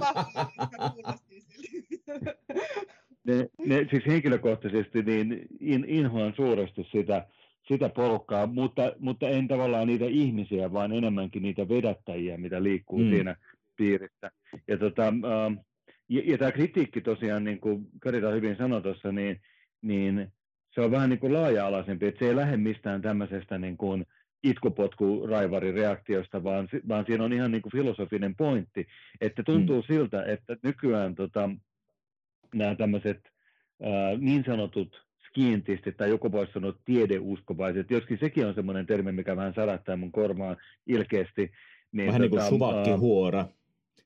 No niin, niin, se on vähän semmoinen jotenkin niin kuin banaali termi tai tämmöinen, mm. niin, niin, mutta, mutta jos mä avaan sitä, niin ehkä paras, paras kuka tota, on tätä onnistunut tai jotenkin summaamaan jotenkin todella järkevästi, niin on edesmennyt tämmöinen futuristi, kirjailija, kulttuurihäirikkö kuin Robert Anton Wilson. Siellä oli semmoinen, tota, muistaakseni Prometheus Rising-niminen kirja, mikä on kylläkin suomennettukin, niin siinä viitattiin tämmöiseen niin kuin irrationaaliseen rationalismiin, joka on siis tämmöinen ihmistyyppi käytännössä, joka, joka allekirjoittaa, tai siis joka joka tavallaan on tässä tiputuksessa. Eli, eli jossain niin peruskoulussa ja yliopistossa ehkäpä, tai ei edes yliopistossa, vaan lukiossa, niin kuin hankkinut itsellensä tietyn maailmankatsomuksen, joka perustuu konsensustieteeseen, tämmöiseen niin kuin alhaisimman yhteisen määrittäjän mukaiseen niin kuin populaaritieteeseen. Ja sitten, koska on helppo olla aina voittajan puolella, niin sitten tavallaan käytetään sitä lyömäaseena ja halveksutaan kaikkia juntteja, mm. uskovaisia tai New Age-tyyppejä ja muuta. Ei siinä, että kyllä mä halveksun itsekin New Age-porukkaa, mutta ihan eri lähtökohdista. niin, tota, äh, jos ajatellaan niin kuin ehkä jotain niin kuin tämmöistä peruskeptikkotyyppiä, niin jos ne ihan tavallaan syystäkin ruotii jotain tämmöistä niin kuin New Agein innoittavimpia niin kuin hyväksikäyttöpuolia, niin siihen saattaa sisältyä myös tämmöinen niin kuin koulukiusaajamainen niin kuin mm. helpon maalin etsiminen, että tavallaan potkitaan jotain, mikä on jo valmiiksi maassa, mikä ei voi, voi oikein vastustaa sua. Mm. Mun mielestä se on jotenkin mm. halpahintaista. Niin mun mielestä on, on, on tavallaan rohkeampaa nyt lähteä niin kuin hyökkäämään niin kuin konsensuksen itsensä kimppuun, että siellä on paljon kaikkia tämmöisiä, niin kuin, äh, mitä mä sanoisin, äh, puolitotuuksia ja, ja huonosti keitettyjä juttuja, mitä, mitä sit ihmiset niin kuin kokee, ole, että, että ne on absoluuttinen totuus. Ja ylipäätään sellainen maailmankuva, että kaikki voidaan alistaa jonkun tämmöisen niin rationalismin alle on jotenkin tosi tukahduttavaa. Mm. Ja, ja on tosiaan semmoisia suuria mysteereitä, niin kuin ihmisen tietoisuus ja maailmankaikkeus ja tämmöistä, mihin ei varmaan ikinä saada mitään tyydyttävää vastausta. Niin mun mielestä pitäisi säilyttää semmoinen tietty niin kuin liminaalitila siinä hommassa, ainakin taiteellisesti ja esoteerisesti se pitää hommat niin kuin mielenkiintoisena. Ja, ja Joo, minä sanon vielä yhden, jutun tähän, niin tota, vaikkakin operoidaan tämmöisillä jonkun mielestä hörhöillä sektorilla, niin mä pidän niin kuin, tunnen ylpeyttä siitä, että mä pystyn selittämään myös rationaalisesti esimerkiksi käsitteet egregore tai genius logi tai jotkut tämmöiset, koska niillä on myös jonkinnäköinen konkreettinen puoli. Mun mielestä kunnon niin kuin, itseään kunnioittavan esoterikon pitää myös pystyä puhumaan niin kuin rationaalisuuden kieltä ja nähdä se mm. niin kuin konkreettinen aspekti, mikä liittyy näihin juttuihin. Olla tavallaan, muuten... ka- niin, olla tavallaan kahden maailman kansalainen tässä asiassa. Joo, vähän niin kuin tämmöinen hermeettinen. Esimerkiksi Perttuhan mm. onnistui tässä hyvin sen omissa niin kuin podcasteissa ja muissa. Kyllä. Mm. Niin, tämmöinen, niin kuin, joo, nimenomaan kahden maailman välissä, kyllä. Joo, Konsta mainitsi äsken tämän koulukiusatun hahmon, joka helposti joku niin kuin uskovainen tai, tai muu henkilö saattaa olla. Mekin saatetaan olla tämän podcastin jälkeen tuolla potkittavana, mutta antaa tulla vaan, niin vedetään taulu. Niinpä. Niin. niin tota, mulle tuli mieleen, Meillä on aseita, meillä on magnum. Mä en sanonut tota. Timo olisi voinut sanoa. Mutta tota, joo, kun aikaisemmin oli puhetta siitä, että portti on tämmöinen eri aikatasoilla ja, ja muutenkin niin kuin liikkuva juttu, niin ajatellaan, että on saattanut olla myös tämmöisiä esiporttilaisia hahmoja muina aikoina. Ja nyt tuosta koulukiusatusta tuli mieleen se, mitä Jung on kirjoittanut Niitsestä, että hän oli ehkä vähän tämmöinen kokematon, joka oli niin kuin sitten liian helposti ilman naamiota ihmisten keskellä ja, ja sitten mm. paha aavistamattaan sai vähän toisenlaista vastakaikua, kun odotti ja löysi tämmöisiä miten se Jung sanoi, että sivistyneitä filistealaisia ja tämmöisen niin kuin juma- kaikkien jumalien hylkäämän massan vastaukset tuli hänelle, niin, niin voi sanoa, että tämmöinen, mitä me koetaan esimerkiksi portissa, niin tämä jaettu hurmio ja, ja kaikkien arvojen uudelleen arviointi jäi sitten heiltä kokonaan kokematta, vaikka tämmöinen kuin Nietzsche oli heidän keskuudessa. Että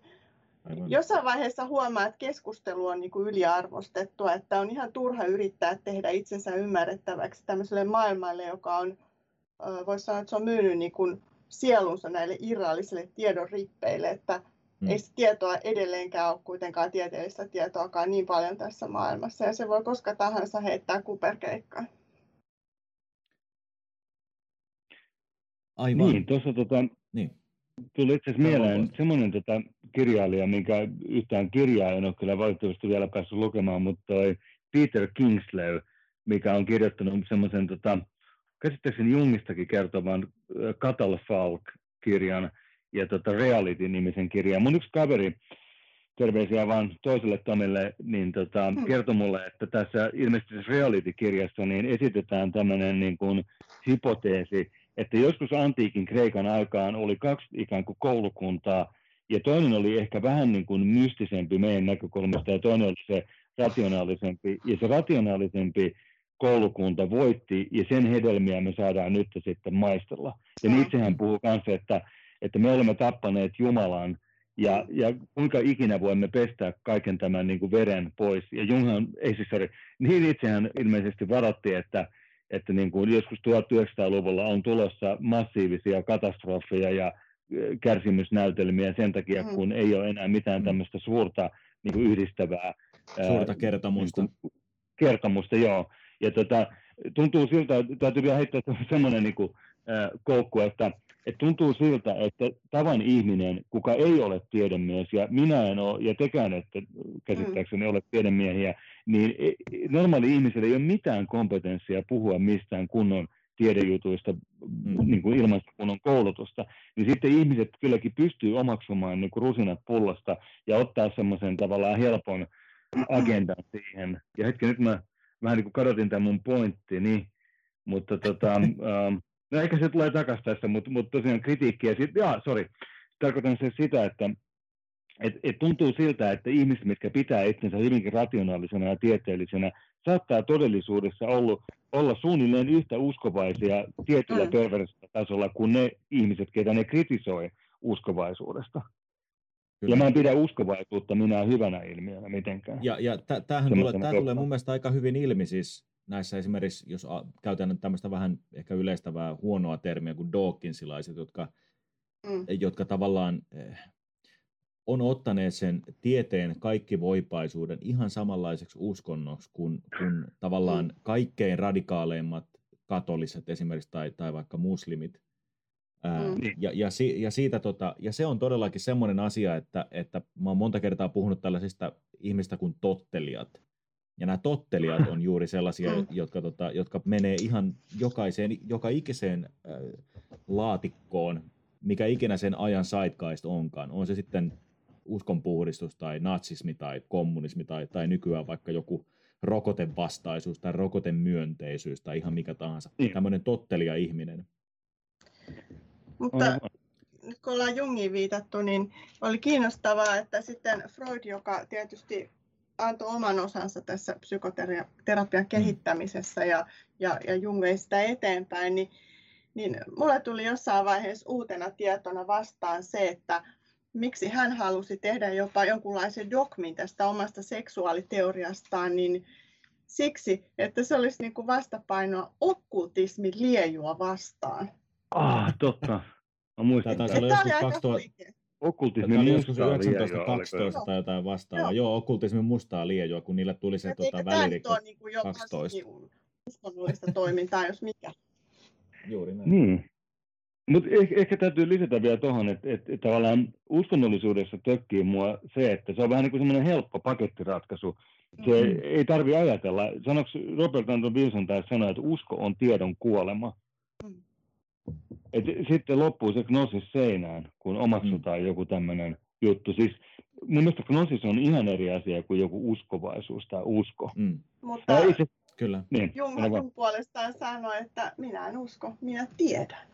Aivan, ja itse asiassa edesmennyt Vodo-initiaatti äh, ja tämä, tämä legendaarinen Hannu Rauhala, joka mm. oli Hyvät, pahat ja rumat ohjelmassa, missä Antalainen ja tämä Sarasvuo. Mm. Niin, tota, mm. Sitä haastateltiin siinä, ja sehän oli ihan selvästi otettu siihen ohjelmaan, koska hän oli tämmöinen niin kuin konsensuksen näkökulmasta epäilemättä eräänlainen niin kuin friikki ja muuten vaan kiinnostava taho. Mm. Niin tota, Rantalainen kysyi siinä ohjelmassa häneltä, että tota, kun, kun tämä Rauhala oli tuonut semmoisen niin kuin pu, äh, sarven, kaiv, ontun sarven, missä oli ihmisen fermentoitua selkäydinnestettä ja jotain muuta yrttyä ja tämmöistä. Meillä on niin Vodo-artefakti. Oh. Ja, tota, ja sitten sehän esitteli sitä, ne vissiin haisteli sitä siinä nämä juontajat oli sillä hyvin helvetti, että voi haista ihmisen fermentoitunut selkäydinneistö pahalta. Ja sitten tota, Ranta, Rantalainen heitti hieman niin kuin sarkastiseen sävyyn.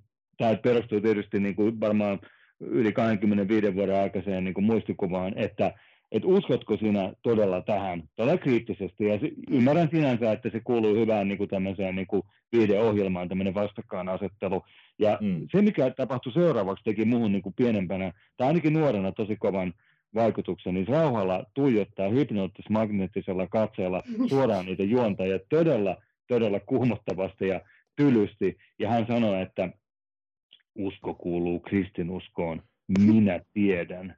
Ja sitten oli vähän aikaa muistaakseni hiljasta. Ja mä ajattelin, että vau, tässä on kova äijä.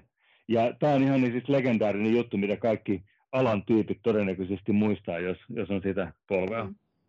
Mutta tämä heijastaa sitä samaa, mitä Jung sanoi siitä, että kun se haastattelija kysyi, että uskotko Jumalaan, niin Jung vähän naurahti 80 vissiin ja just mm. sanoi, että, että, että ei mun tarvitse uskoa, mä tiedän. Mun mielestä mm. tämmöinen röyhkeys on asiallista. Mm, Siinä ei kumarella ketään eikä mitään. Mut sanoisin, että tästä päästään taas sitten ja joudutaan siihen ulkopuolisuuteen, että jos joku niin kuin tietää asioista ja, ja viittaa keskusteluissa semmoiseen, mihin ne toiset ei niin kuin edes halua tutustua, niin se jäät väistämättä ulkopuoliseksi. Se on aika yksinäistä Kyllä se on, se on, se on valitettavasti, voisiko sanoa, että se on demokratiaa. Se, demokratiahan on aina hieman pitänyt. ikävä, kyllä nimenomaan. Tota, hei, tästä kun puhuttiin, luo, tai puhuttiin uskonnosta tai uskomisesta, mm. luo ja luo, luonto luo, ihminen jatkaa sitä. Miten teistä tuli Konstantin Tuonihovi ja Karita Hannikainen, miten teistä tuli kuvataiteilijoita, luonnon luojan esteettisyyden jatkajia? Haluatko kertoa ensin? Öö, minä? Joo. Joo, voin, voin kertoa. Tota, äh, mulla on vähän erikoinen polku siinä mielessä, että tota, meikäläisen ensimmäiset kuvataiteilut, siis suomeksi sanottuna äh, alakouluikäisen töherrykset kouluvihkoon, kun ei ihan hirveästi kiinnostanut aina kaikki, kaikki tota, aineet, niin mä piirtelin kaikkia ihmeellisiä outoja juttuja, mitä tuli suoraan varmaan jostain piilotajunnasta. Ja joskus tota, mun opettaja varmaan epäilemättä löysi ne ja siitä tuli sitten jotain kalabaliikkia, koska se koulu oli jostain syystä suhteellisen konservatiivinen vielä siihen aikaan. Nyt puhutaan varmaan joskus 85 aikaisesta maailmasta. Ja tota, silloin, silloinhan Suomihan oli osa, osa vielä Neuvostoliittoa, näin niin kuin karikoidusti. niin, tota, niin tota, meininki oli sitten sen mukaista. Ja tota, muistan, että siitä tuli jonkinnäköistä kalabaliikkia jo silloin. Ja tota, ähm, mä sanoin, että siitä se lähti, mutta musta ei kuitenkaan tullut niin kuin perinteistä kuvataiteilijaa, vaikka mä piirtelinkin, niin mä en, e, mä en orientoitunut ihan täysin siihen hommaan. Ja mä itse uskallan väittää, että jos mä olisin sitä ruvennut tekemään, niin musta olisi epäilemättä varmaan tullut ihan hyvä, koska tämä visuaalisuus ilmentyi sitten muilla tavoilla. Mä sanoisin, että se oli pitkään tota, holdilla ja sitten ehkä joskus, joskus tota, 16-vuotiaana, kun olin erässä semmoisessa tota, työpajassa, mihin oli pakko mennä jostain byrokraattisista syistä, kun olin valmistunut kaappaoppilaitoksesta työttömäksi. Siis tota, se oli tämmöinen niin pakko, pakko työpaja, niin mä pääsin nettisivujen kimppuun ensimmäisen kerran. Se oli, se oli ehkä 97 tai jotain, mikä oli siihen aikaan todella niin kuin edistyksessä. Tai ehkä 99, en enää muista. Niin tota, silloin mä löysin niin kuin tämän digiteknologian ja pääsin käsiksi tota, digikameran kanssa tekemisiin. Ja sitten mä rupesin kuvaamaan ihan ensimmäisiä juttuja ja siitä sitten sit syntyi mulle rakas harrastus, valokuvaus. Ja mä jossain vaiheessa, äh, oli varmaan sitten niin kuin monta vuotta eteenpäin, niin kehittynyt sen verran pitkälle siinä, että vaikka en ikinä tehnyt sitä työkseni, enkä juurikaan ikinä ole saanut sitä rahaa, enkä ole kyllä pyytänytkään, niin monet on epäily, että olisin niin kuin ollut ammattilaiskuvaaja, mikä ei ole totta, koska mä en ole sitä niin kuin rahasta tehnyt, ja on ihan täysin niin kuin rakkaudesta harrastukseen sitä harjoittanut. Ja sitten siinä sivussa itse asiassa mä rupesin manipuloimaan noita valokuvia jollain, jollain muinaisella Photoshopin varhaisversiolla, ja siitä se sitten on kehittynyt. Voisi ajatella, että mä olen enemmän tämmöinen niin kuin digitaalinen valokuva taiteilija kuin mikään niin kuin perinteinen kuvataiteilija, hmm. jos, jos tämä vastaa kysymykseen. Kyllä vastaa. Et valokuvaus ja, ja ku, digitaalinen kuvan käsittely on mulla ollut se juttu. Eli se, se oli tavallaan tämmöinen niin kuin dig, digitisa, digisaatio, digitisaatio, no joka tapauksessa. Joo, äh, omaksuin sen, sen ja, ja se, se toimi mulle paremmin kuin mikään tämmöinen piirtämishomma. Mitäs Karita?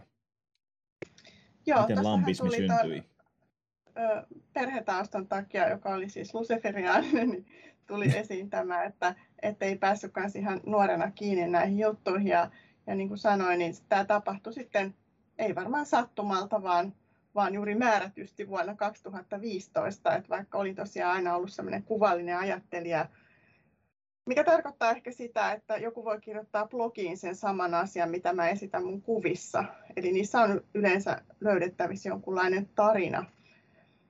Et, no, aavesärky tuli myöskin jo mainittua, mutta koska tosiaan säilytään tämmöinen esteettinen tapa tarkastella maailmaa, niin saattoi havaita, että kun pääsitte oikeaan seuraan, niin tuli ikään kuin kaapista taiteilijana. Ja, ja mitä se seura sitten oli, niin muistan, että silloin kyseisenä vuonna 15 niin oli, te taidatte molemmat tietää kuvataiteilija Rasmus Noran, eikö vaan? Kyllä, joo, olen tavannut kerran.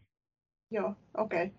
Eli ainakin Konsta tietää, niin niin hänellä oli näyttely yhden toisen maalarin kanssa tuolla Uudenmaan kadun, taisi olla Galleria Dixissä, en tiedä, se ei ehkä ole enää edes olemassa, mutta kuitenkin se oli tämmöinen avainkokemus, missä oli, mikä toimi mulle semmoisena katalyyttinä. Eli kun katsoin siellä hänen taulujaan, niin sitten jossain vaiheessa siinä tietyn taulun kohdalla niin huudahdin mielessäni, että minäkin voin. ja mm. silloin niin tajus, että, että, että, että mikä helvetti tässä on, että, että miksi mä en ole niin vieläkään alkanut tekemään, että vaikka kukaan ei niin estä mua. Ja se, se oli joku asia oli... tavallaan, joka oli jo pitkän aikaa ollut tuloillaan, niin. ja se, se sai tavallaan tämmöisen niin.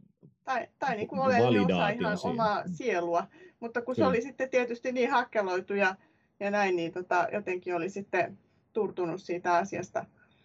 Ja, ja ehkä niin kuin, mulla ei ole muuten, mä sanon ihminen, että mulla ei ole kauhean leimallista niin kuin seurata omia haluja, niin vaan mä oon pikemminkin oppinut aina jotenkin typistämään niitä varmasti just tämän taustankin vuoksi pitkälti, niin niin ei ole niin kuin mm. semmoinen kauhean kiihko päällä. Mutta silloin tuli sitten se hetki ja no kaikki tietää, että vuosi 2015 oli muutenkin tämmöinen historiallinen käännekohta eurooppalaiselle ihmiselle ja, ja meidän perheessä niin Timosta tuli just sinä vuonna, voisi sanoa, tämmöinen koko maan ykköspersona non grata, mm, kuten hyvin kyllä. tiedämme.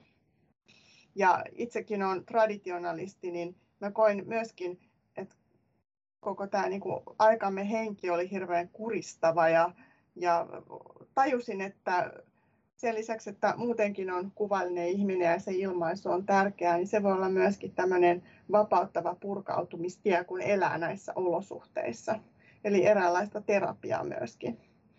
Eli siitä se sitten alkoi ensin tämmöisten öljypastelitöiden piirtämisellä ja, ja, ja voi sanoa, että tosiaan sekä Timo että tämä Rasmus Nora joka on meidän perheystävä ja melkein kuin veli meille molemmille, niin toimi sitten jonkunlaisina muusina minulle siinä ja, ja, ja Rasmus ihan kannustikin mua sitten jonkun ajan päästä tarttumaan siveltimeen ja maalaamaan ja tätä jatkuu jotain viitisen vuotta ja sitten sen jälkeen voisi sanoa, että alkoi ihan uusi vaihe sitten Konstantin Tuonihovin kanssa.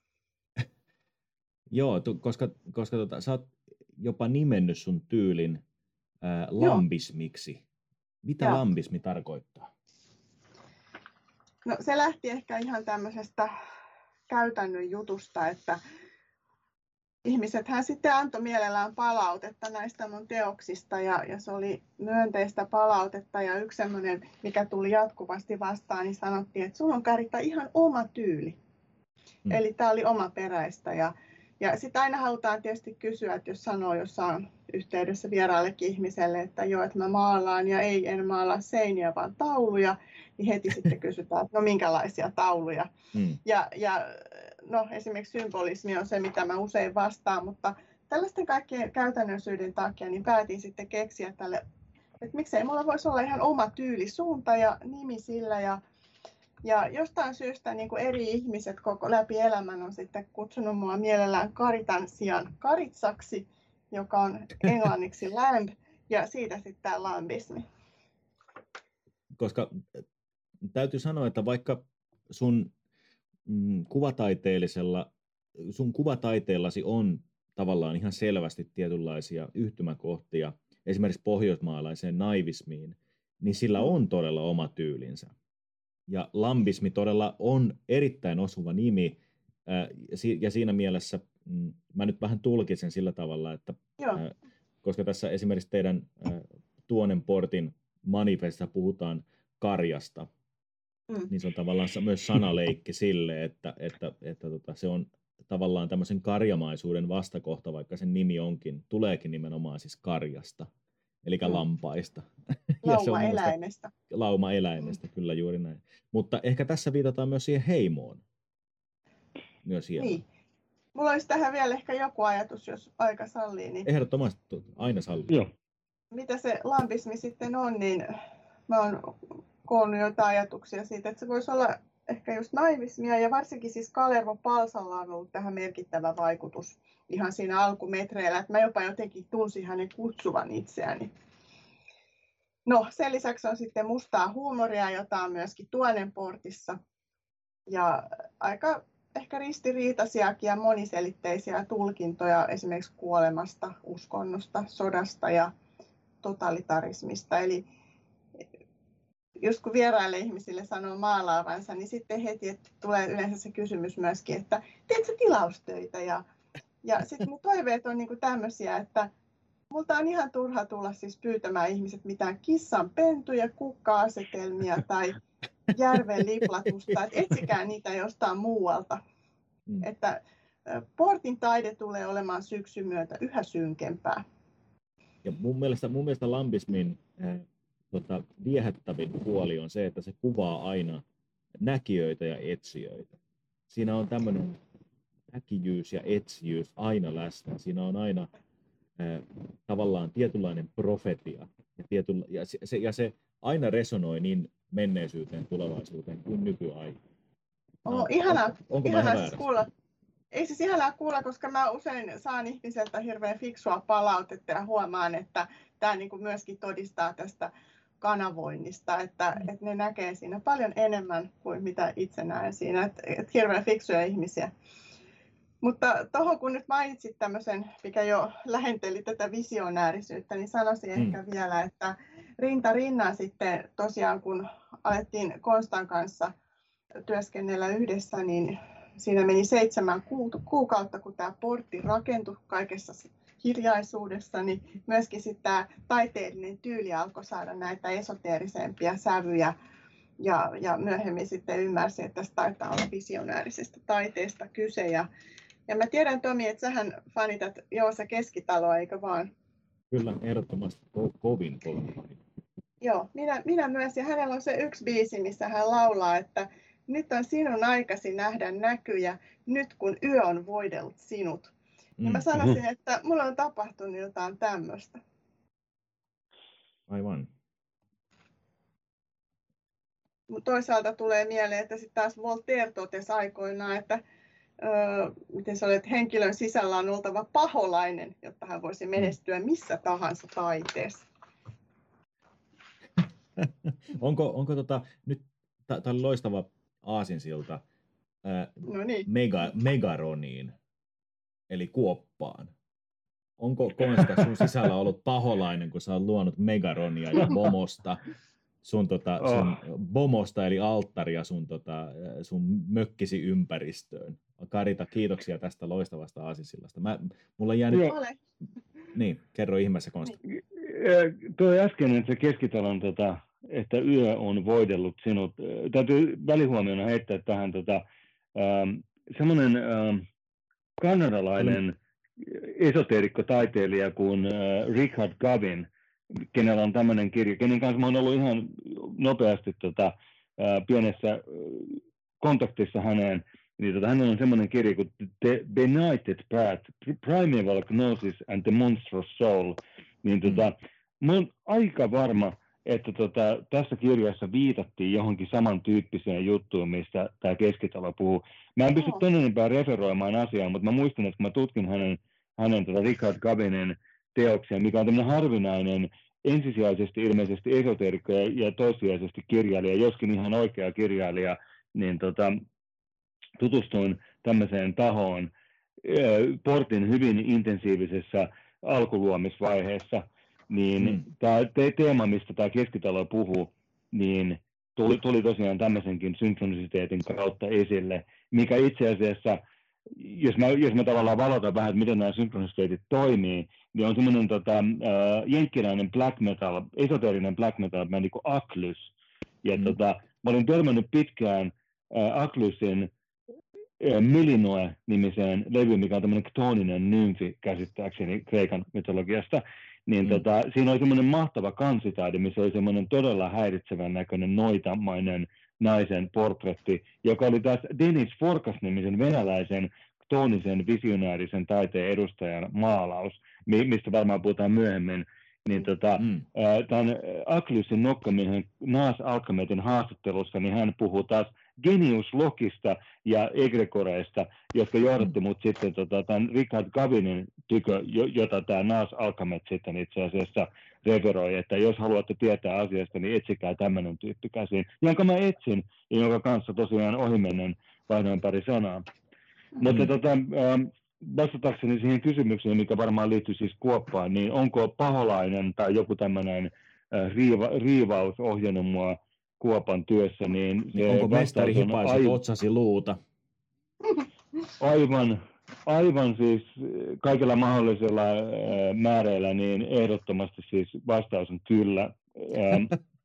Minusta tuntuu, että tämä koko, koko projekti on ollut yhtä helvetin suurta riivausta ihan siitä ensimmäisestä ää, alkuknoosiksesta, mikä syntyi siis siitä, jos kaikki ei tiedä, on tästä varmaan Byrdissä puhunutkin, mutta tota, ää, ihan pähkinänkuoressa, niin kuusi vuotta sitten, oliko toukokuussa, oli mun hyvän tota, ystävä ja hänen, hänen tota, puolisonsa kanssa täällä ja tota, mökillä. Ja, ja meidän vanha mökki, mä oon nyt siis uudessa mökissä, niin tota, vanha mökki oli purettu ihan vain siis sen takia, että, että se ei romahda jonkun niskaan, se oli niin huonossa mm. kunnossa. Suomessa on tämmöisiä ihmeellisiä lakeja, että jos joku tunkeilee sun maille ja onnistuu kuolemaan jossain sun konstruktioissa, niin sinä olet vastuussa. Mä, mä en ymmärrä Kyllä. tämmöistä.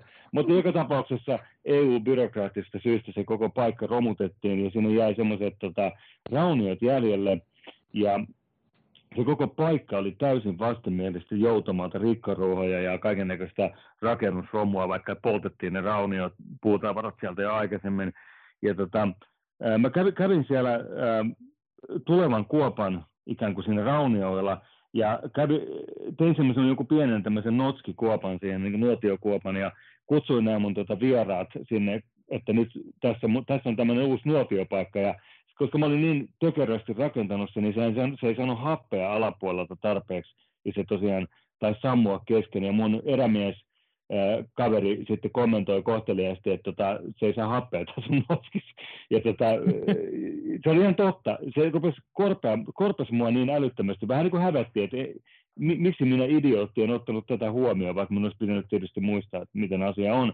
Ja sitten mä sanoin, että jumalauta, tästä tulee semmoinen nuotiopaikka, että et ole ikinä ennen nähnyt. Siis tämä oli ihan puhdas niin kuin vitsi, mikä sisälsi vähän tämmöistä niin kuin nöyryytetyn häpeää. Ja sitten tota, kun mun tämä kaveripariskunta meni nukkumaan, niin mä saatoin yön pimeänä tuntena palata siihen ja kaivaa kuopaa. Ja mä tein tämmöisen Dakota Firepit, henkisen niin kuin intiaanityyppisen nuotion, mikä sen pienen tunnelin kautta sai sitä helvetin happea.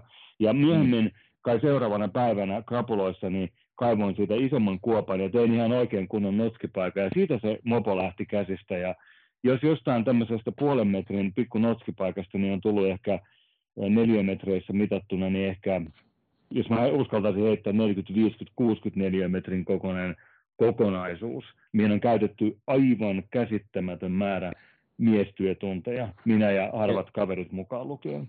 Ja se, se käsittää tällaisen tavallaan ktoonisen temppelin, se on tavallaan ikään kuin tämmöinen katabasis laskeutuminen helvettiin. Joo, se, se, on, se on tämän koko homma, homma niin kuin, äh, mitä mä sanoisin, y- ytimessä tämmöinen niin jungilainen katabasis, eli, eli, eli miehen yksinäisen niin kuin tavallaan miehen yksinäisen siis siinä mielessä, että minä olen päävastuussa ollut tässä koko hommasta, että kyllä mä mm. joskus on saanut osallistettua jotain, har, harvoin jotain muita, mutta ihan pääsääntöisesti tämä on mun projekti ollut niin tota, kaivetaan syvemmälle ja syvemmälle omaan psyykkeeseen ja mm. sitten tavallaan saadaan jonkinnäköistä niin kuin ohjausta ehkä niin kuin tavallaan tältä Genius-logilta ikään kuin paikan hengeltä, mikä on varmaan ollut huomattavasti kauemmin kuin minä olen ollut täällä poljaamassa näitä hommia, mutta sanotaan, että mikä on myöhemmin sitten ähm, ilmentynyt tämmöisenä eräänlaisena niin kuin kuopan egregorana, ja mm. siitä on yksi todella mielenkiintoinen anekdootti. Mä kerron sen myöhemmin, niin saa muutkin puheenvuoron. Mutta tämä kuoppa on niin rakas aihe mulle, että voisin puhua siitä monta tuntia putkeen, mutta olen armollinen. Tämä oli, tämä oli hyvä, hyvä tavallaan mm. tiivistelmä siitä, mitä, port, mitä tota, tämä kuoppa on Konstantin Tuonihoville ja Portille. Nyt kun vähän päästiin tähän aiheeseen, helvettiin laskeutumiseen ja muuhun tällaiseen, jota voidaan pitää pyhänä tai epäpyhänä, niin Tuonen portti, Karita Hännikäinen ja Konstantin Tuonihovi, mikä teille on pyhää, Karita? Joo, e, mä en miettimään, että kun mä oon just näin tämmöinen kerettiläinen kaikessa aina ollut ja aina ollut niin kuin varmaan jotenkin, niin kuin, jotenkin ihmiskunnan vihollinen ja väärässä seurassa, niin tota, elämähän ei ole siis mulle pyhää, sehän tuli jo selväksi, mm. että se ei ole itsessään se. Et kyllä se on siis tämä ihan päästään tästä numeeniin. Mm, numeeniin, kyllä.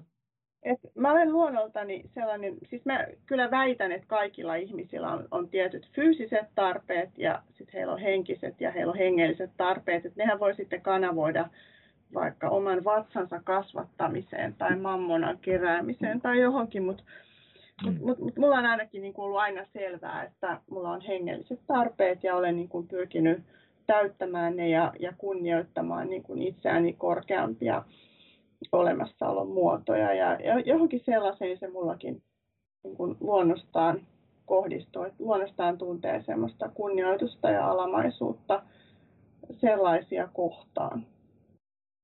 Mitäs Konsta? Ja, niin, niin jatka vaan Karita. Ja, ja tota, tietenkin niin kun ajattelen, että ihmiset on tietyllä tavalla korvattavissa, mutta arvostan niin kun kulttuuria, arvostan eurooppalaista arkkitehtuuria ja sellaista, ja sen takia niin kuin vaikka joku Dresdenin kohtalo oli sietämätön, että, että myös taide on pyhää. Entä, entä Konsta? Eli mikä on mulle pyhää? Um, mm. Tuo on tosi hyvä kysymys. Tota, mä sanoisin, että jos joku on ollut mulle tarjonnut semmoisia täysin konkreettisia, jopa mysterium tremendum tason pyhän kokemuksen, niin se on ehdottomasti kuoppa. Ja miksi? Mä sanoisin, että ehkä sen takia, että, että tavallaan ähm, siihen sisältyy niin järjetön määrä fyysistä työtä ja riskejä ja semmoista ihan niin kuin turkka, turkkamaista Turkka kautta Tolstoi, mulla tulee aina mieleen. Joo, joo siinä, siinä on joku semmoinen, semmoinen niin suomalainen, mä en tiedä, mä en ihan varma, ku, muistan semmoisen kirjan, mitä en ole kyllä lukenut, mutta, mutta tämmöinen niin arktinen hysteria. Voisiko ajatella, että siinä on kysymys jostain tämmöisestä, että se on jotain semmoista spesifistä pohjoismaista hulluutta. Ja tota, ähm, eli, eli siis tämä, että lähdetään tekemään jotain aivan käsittämättömiä niin kuin operaatioita, missä on suuret riskit ja, ja tavallaan kaikesta vastustuksesta huolimatta vaan pusketaan eteenpäin. Semmoinen niin atavistinen, mm. primitiivinen ja konkreettinen, missä on kivi, tuli, äh, multa ja, ja savu ja kaikki tämmöiset niin luonnon elementit läsnä, niin se, siitä on tullut mulle pyhää. Tällainen kro- sitä ennen, niin mulla varmasti oli tämmöisiä, toonisuus ehdottomasti, että mulla oli ehkä aikaisemmin niin kuin pyhän kokemuksia, mikä oli enemmän niin kuin abstraktimpia, eikä jotain filosofisia juttuja, mutta mut Kuoppa on mulle todistanut sen, että todellinen pyhyys asuu jonkinnäköisessä konkretiassa. Ja tota, äh, tästä voidaan mennä siihen mysterium tremendum aspektiin, niin tota, puhutaan siitä Rudolf Otton äh, numeeni käsitteestä, niin siihen sisältyy mun mielestä elimellisesti sen niin kuin ehkä väkevin muoto, se mysterium tremendum, mikä on järisyttävä mysteeri. Ja mä uskon, mm. että aitoon pyhään liittyy semmoinen äh, niin kuin jopa kauhu ja, ja kuumotus ja semmoinen niin kuin tarve tavallaan polvistua sen edessä. Ja mä en nyt puhu mistään semmoisesta orjamaisesta polvistumisesta, vaan siitä, että sä kohtaat jotain semmoista, mikä on vain niin yli sun aistien, yli sun, hmm. Sun käsityskyvyn. Ja jos mä referoin tätä C.S. Lewisin tämmöistä niin kuin anekdoottia tai selitystä, missä hän kuvaili tätä mysterium tremendum tai numeni aspektia, niin se meni jotenkin ähm, ulkomuistista lainattuna jotenkin näin, että kuvittele, että olet huoneessa, missä tota, sulle kerrotaan, että seinän toisella puolella on, on siis tota tiikeri. Niin se tuntuu tietysti absurdilta ajatukselta, mutta jos, jos sä oikeasti voisit uskoa, että siinä on jumalauta, siellä on tiikeri, mikä voi, voi listiä sut ihan, ihan mm. silmän räpäyksessä, niin sehän herättää sussa kauhua niin kuin fyysistä tämmöistä ruumiillista elojäämiskauhua, eikö näin? Eli se, eli se on tämmöinen tavallaan kvanttifyysinen testi. No, Jopa mä en osaa sanoa tuosta, mutta, mutta mä voin kuvitella, että se voisi olla, mutta mm. ajatellaan, niin että siinä on tämmöinen niin fyysinen uhka, tämmöinen kuitenkin mm. rationaalinen uhka. Ja sitten sen jälkeen äh, sä koet, mitä koet. Ja sitten sanotaan sen jälkeen, että, että huoneen toisella puolella tai just seinän takana on haamu. Ja sanotaan, että jos sä uskot niin kuin ylipäätään tämmöiseen niin kuin ilmiöön kuin haamut mm. tai tämmöinen niin kuin, äh, ruumiiton entiteetti tai mitä nyt halutaan sanoa, niin se saattaa herättää sinusta semmoista epämukavaa kuumotusta, mutta sillä ei ole mitään tekemistä fyysisen uhan kanssa. Koska miten mm. joku aineeton voisi uhata sun fyysistä kehoa. Se ei siis herätä sinussa kuoleman pelkoa, siinä on ehkä jotain selittämätöntä irrationaalista kuumotusta. Ja, ja sitten äh, tavallaan otetaan siitä niin kuin että miltä, miltä tämä tuntuu. Ja sitten sit mennään sinne mysteriin. Toisaalta tämä lähennellä numeenia. Ja sen jälkeen tämä C.S. Lewis sanoi, että, että kuvittele sen jälkeen, että, että huoneen seinän toisella puolella on joku tämmöinen suuri henki, niin kuin Jumala tai joku tämmöinen aivan käsittämätön numeeni entiteetti, niin mm. mitä se herättää? Niin se herättää sinussa sen numeenin kokemuksen, mikä äärimmäisyyksissään on sitä, että, että tavallaan, niin kuin Shakespeare oli sanonut, että, että sen edessä sun nerokkuus, sun genius niin kuin tavallaan romahtaa ja sä saat näpeille, niin kuin opettaja löysi sua karttakepillä. Eli mm. se, se ohittaa kokonaan sun psyyken niin kuin defenssimekanismit ja sä saat sä tunnet itse aivan, aivan joku typeräksi pikkupojaksi edessä, niin mä oon mm. kokenut Kuopalla tämmöistä niin kuin järisyttävää numeenia juttua. Ja vielä täytyy lisätä mun oman luomukseni jumalauta edessä. Ja mä täytyy vielä mainita tämmöinen, että rakennettiin tota mun artesaani ystävän kanssa semmoinen niin kuin todella messemän kokonen ja näköinen tämmöinen iso alttari sinne, ja, ja hän koristeli sen taiteellisesti, koska hän tekee myös niin kuin elokuvalavastuksia ja hän on mm. todella, todella taitava siinä.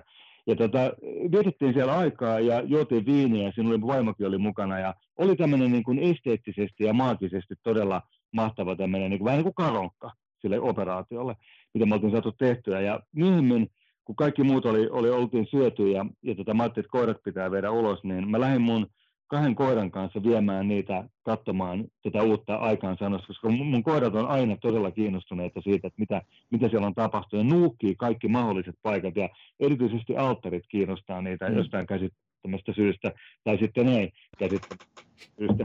Niin, tota, ähm, me huomattiin niiden koirien kanssa, kun se oli tihkusadetta siellä Kuopalla, ja mulla oli voimakas tämmöinen voimakas lumeeninen otsalampu päässä, ja mm. oli täysin pimeätä. Mä kuvittelin, että tämä jotenkin banalisoi sen semmoisen niin aiemman numeenin esteettisen kokemuksen, ja eikä mitä.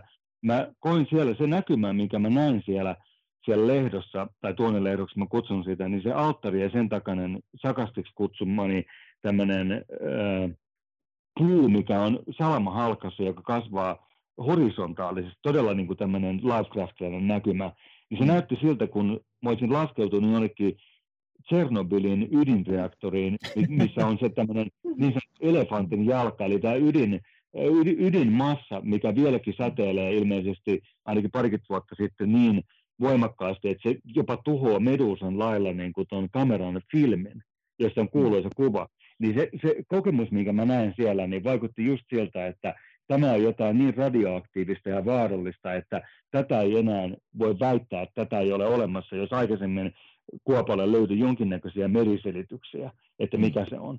Se oli niin offensiivinen, se oli semmoinen niin kuin käsittämätön keskisormen ja nyrkin heristys koko konventionaaliselle maailmalle, että mä mm. tajusin itse, että mitä me ollaan menty tekemään. Nyt me ollaan menty jonkinnäköisen rajan yli, ja se iski suoraan pläsiin mua kuin joku nyrkki.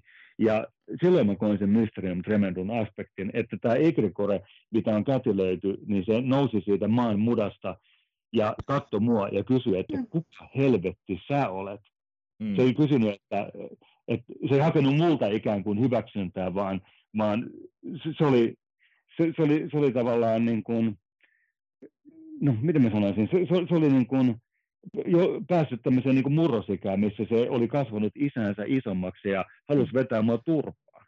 Jos mä näin Tuli semmoinen isä, isän murha tavallaan. Nimenomaan, tuo, tuo, tuo on hyvä termi.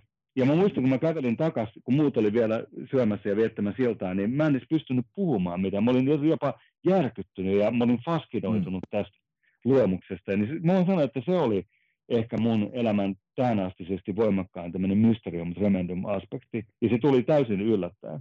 Pyhä. Puun. Pyhä ja pelottava. Pyhä kauhu. Pahoittelen, että meni vähän pitkäksi. Tämä, tämä, tämä vastaa. Kiitos kanssa, tämä oli huikea. Se, se, oli, se oli hengästyttävä vastaus. Mikä on pyhä? Tässä on paraati esimerkki, mikä on pyhää. Itsepähän kysyit. Kyllä, nimenomaan. Vain, voin vain syyttää itseäni ja niin teenkin. Ää, no, te puhutte teidän sivuillanne ja, ja teidän töissänne mestareista ja käsittääkseni,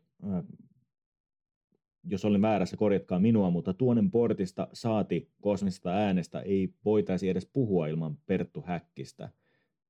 Miten Perttu on vaikuttanut tai vaikuttaa yhä tuonen portin tai te, tuonen portin toimintaan tai teidän omaan päivittäiseen toimintaan? Muhun esimerkiksi henkilökohtaisesti siis Pertun ää, työ kosmista ääntä ei olisi olemassa ilman Perttua ja varsinkin Pertun esiintyminen Radio Vyrdissä aikanaan vaikutti muuhun niin paljon, että, että kun Perttu sanoi, että me ei asuta missään jättömaalla, vaan ihan helvetin maagisessa ja ihmeellisessä mm. maassa ja paikassa. Miten Pertun perintö vaikuttaa tuonen porttiin? Karita. Saanko aloittaa? Siin. Aloita vaan. Joo, mä voin kertoa tämmöisen, kun Konstakin meni noin kirjaimellisesti syvälle katapasikseen, niin, mm. niin mä voin kertoa tämmöisen, mikä vaikutti myös tähän Tuonenportin syntyyn. Eli sehän siis tapahtui viime vuoden loppupuolella ja, ja Perttu on kuollut elokuussa. Niin mm. joskus siinä hänen kuolinpäivänsä tienoilla viime vuoden elokuussa, niin olin siis jo siinä vaiheessa, meillä ei ollut vielä Konstan kanssa tätä yhteyttä, mutta olin, olin kuitenkin jo aika syvällä tässä kaikessa taiteessa ja esoteriassa itseksenikin, niin, niin pidin sitten itsekseni täällä kotona tämmöisen rituaalin, kun olin yksin kotona. Ja, ja, ja mielessä oli myöskin Perttu, koska oli tämä hänen kuolemansa muistopäivä siinä tienoilla. Ja siinä yhteydessä sitten, sitten niin kuin pyysin sitä, että kun kerran olen taiteilija ja arvostan Perttua ja, ja koen, että on niin kuin erityinen yhteys häneen vielä niin kuin kuoleman jälkeenkin, niin, niin jos, jos se on niin kuin tarkoitus ja siinä on mitään mieltä, niin haluaisin jollain tavalla omalta osaltani niin kuin vaalia hänen perintöään ja kasvattaa sitä, jos mahdollista. Ja, ja sitä mm. pyysin siinä riitissä, joka oli väkevä kokemus. Ja on huomattavaa, että kun tämä tapahtui silloin joskus elokuussa, niin sitten lokakuun lopulla käynnistyi tämä prosessi Konstan mm. kanssa. Ja Mitä tähän rituaalin alusta... sisältyi? Mähän en ole siis mikään tämmöinen okkultisti, niin kun, mulla ei ole teoriaa hallussa, eikä, eikä tota, en ole myöskään mikään nojatuoli okkultisti tai, tai, tai pakana tai, mm tai, tai mitään mm. tämmöistä, vaan olen niin kuin ihan aito luonnon lapsi näissä asioissa. Mm. Eli, eli se on kaikki hyvin niin kuin vaivatonta ja helppoa ja ihan niin kuin olen aina kokenut voivani niin kuin lähestyä kaikenlaisia ihmisiä elävänä ja kuolleena, niin voin myöskin lähestyä näitä entiteettejä. Ja mm. otin sitten niin kuin, koin, että kunnioitus on siinä se tärkein asia ja, ja sitten siltä pohjalta, pohjalta lähestyin ja sainkin tämmöisen kontaktin, niin niin sitten osoitin vain kiitollisuutta ja, ja, ja tämän pyynnön, joka oli epäitsekäs mielestäni. Niin Tällainen luonnoll, luonnollinen invokaatio. Niin, niin koin, että, että se ei ollut ehkä ihan, ihan turhaa ja jollain lailla ollaan niin kuin arvollisia tekemään tätä juttua, ei omaksi, vaan ihan, ihan muiden kunniaksi, myöskin Pertun kunniaksi. Ja, ja niin se sitten lähti kuitenkin aika pian käyntiin siitä, että jos tämä oli elokuun loppupuolella, niin sitten lokakuun loppupuolella käynnistyi portti. Loistavaa. Miten, miten Konsta? No, Karita vastasi aika tyhjentävästi tässä, mutta oma suhde Perttuun oli tämmöinen, että tota, ää, mä varmaan niin jossain niin nyt viikkoliitteessä, siis joskus kauan, kauan, kauan aikaa sitten – kun joskus sattumalta satuin lukemaan semmoista, niin oli jonkun, mm. siis muutenhan se nyt viikkoliitte, kaikkihan tietää mihin se on mennyt tänä päivänä, mutta joskus siinä oli aikaisemmin ehkä joskus... Vaikka ei edes lue sitä. Mm. Niin, kauan, kauan sitten siinä saattoi ehkä olla joku, joku semmoinen juttu, mikä kiinnosti ja, ja saattoi ehkä mm. silmäillä sitä, niin, niin Perttu, Pertun kolumnit nyt viikkoliitteessä oli just semmoista, mikä yllätti mutta että hei, mit, mitäs tämä on, tämä on jotain ihan erilaista. Ja tota, se oli varmaan ensimmäinen kosketus Perttuun. Ja sitten tota, äh, varmaan sitä kautta sit nimi jäi niin kuin päähän, että on tämmöinen niin kuin omituinen figuuri, mikä ei jotenkin alistu konsensukselle. Ja niin kuin moni on sanonut, niin, niin Pertulla on tämmöinen niin kuin hermeettinen tyyli maailmojen välissä. Niin tota, myöhemmin sitten tuli Vyrdin kanssa puheeksi, että täällä tämmöinen figuuri nimeltä Perttu Häkkinen, ja myöhemmin hän sitten tota, saatiin hänet meidän vieraaksi. Se luonnollisesti, kun näin ensimmäistä kertaa silloin Pertun, niin livenä teki ison vaikutuksen ja se oli varmasti yksi parhaimpia lähetyksiä, mitä me ollaan tähän mennessä tehty. Ja täytyy mainita muuten semmoinen anekdootti, että kesken tätä lähetyksen, koska kun minä ja Aki tietysti ollaan juontajia siinä, niin me ollaan vähän niin kuin pomoinut, koska me ollaan no, juontajia ja isäntiä, ja, ja vieras on vähän niin kuin piinapenkissä, niin Häkkinen sitten käänsi ovelasti tämän asetelman päällä ja rupesikin haastattelemaan meitä ihan kesken kaiken sitä. Ja sieltä tuli aika tiukkoja kysymyksiä, jotain tämmöistä, että mikä on teille, mikä on suuri työ ja tämmöisiä juttuja. Mm. Niin se, se, oli, se oli mun mielestä semmoinen niin abraksas hetki, missä, missä niin kuin, tota, asetelmat kääntyi päällä. Ja ta, ta, ta, tavallaan tämä abraksas hetki voi tavallaan myös liittyä tähän sun kuoppakokemukseen, että sun luomus ää, alkaa tavallaan puheleen takaisin sieltä. Ja mulle kävi ihan tällä, mulle käy aina kaikkien vieraiden kanssa tällä tavalla. Esimerkiksi Timon kanssa varsinkin kävi hyvin voimakkaasti näin ää, tuota, ta, ta, takaisin. Ja mä oon ajatellut sillä tavalla, että, että jos haetaan tällaista vertausta, niin kosminen ääni on hyvin paljon mulle tällainen tämmöinen tota, hyvin positiivisessa mielessä tämmöinen henkinen kuoppa. Eli kun mä en ole hirveästi tekemissä suomalaisten ajattelijoiden kanssa, ja sitten kun mä koen itseni sellaiseksi, ja kun mä saan haastatella tällaisia ihmisiä, kuten mä oon haastatellut tässä podcastissa, se tekee mut hyvin nöyräksi, ja sitten kun mä saan tavallaan tällaisen reaktion sieltä, niin se on sellainen asia, mitä mä koen, että se on oikein ja se on hyvin.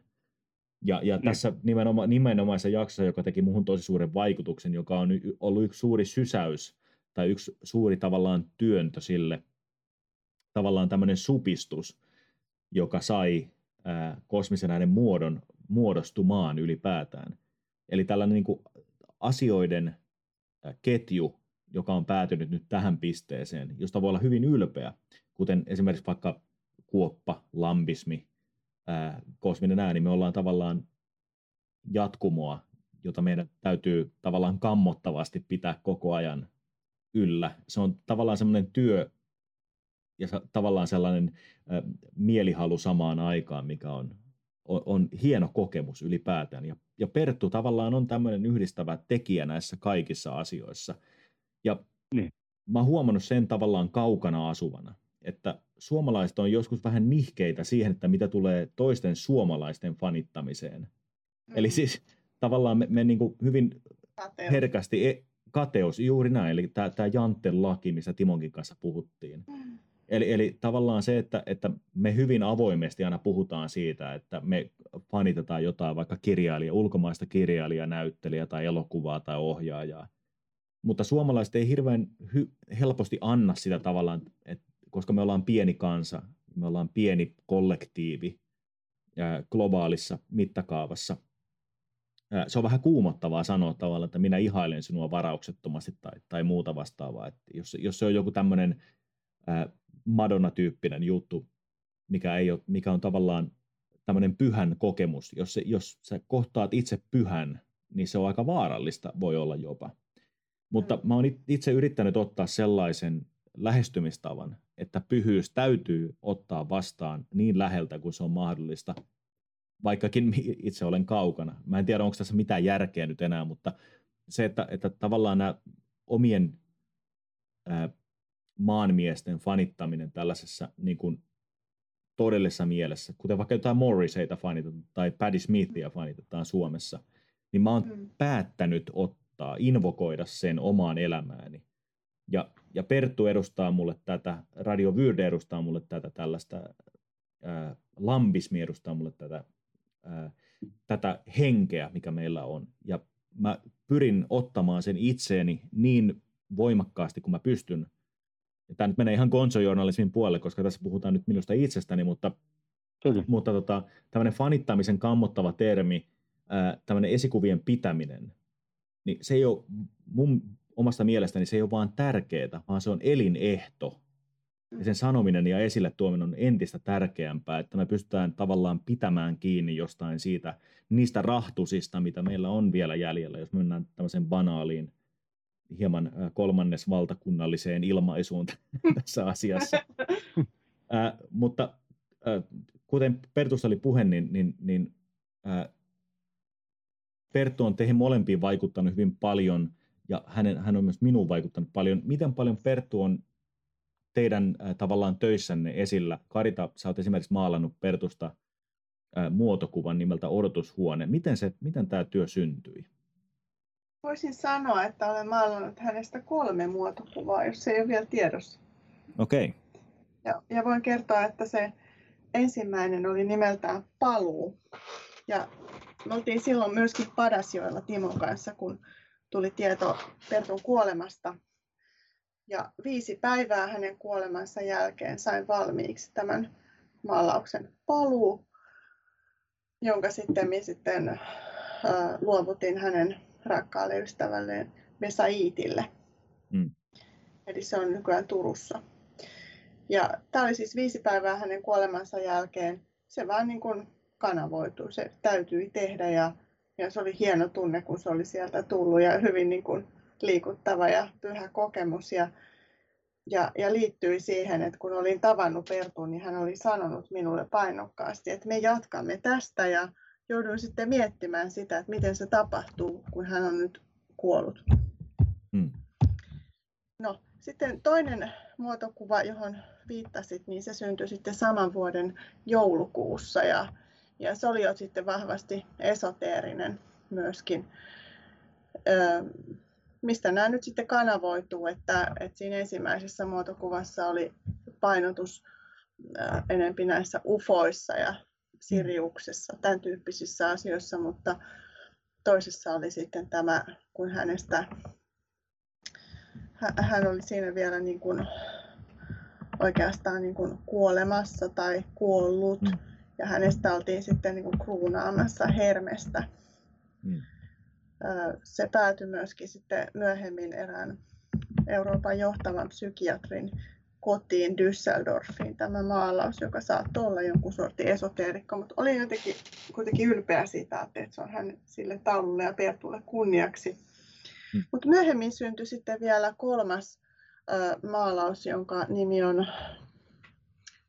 äh, siis opas, matkaopas, hmm. jossa, jossa on tota, Anubis koira on siinä ikään kuin opaskoirana. Hmm. Siinä on muitakin ja, hahmoja ja, siinä maa, jos en muista väärin. Joo, siinä on punainen iibis ja sitten siinä on se paviaani. Mm. Paviaani edustaa siinä Perttua, joka on siis vielä tässä maailmassa, mitä ilmentää se, että hänellä on siinä vielä varjo toisin kuin tällä iipiksellä ja anubiksella ei ole varjoa, koska ne ovat toisesta maailmasta. Niin mm. Nämä niin kuin liittyy niihin vaiheisiin, mitä Pertulla on nyt sitten kuoltuaan ollut. En tiedä, tuleeko vielä neljäs maalaus siitä, että missä hän on nyt. Kuuntelet kosmista ääntä.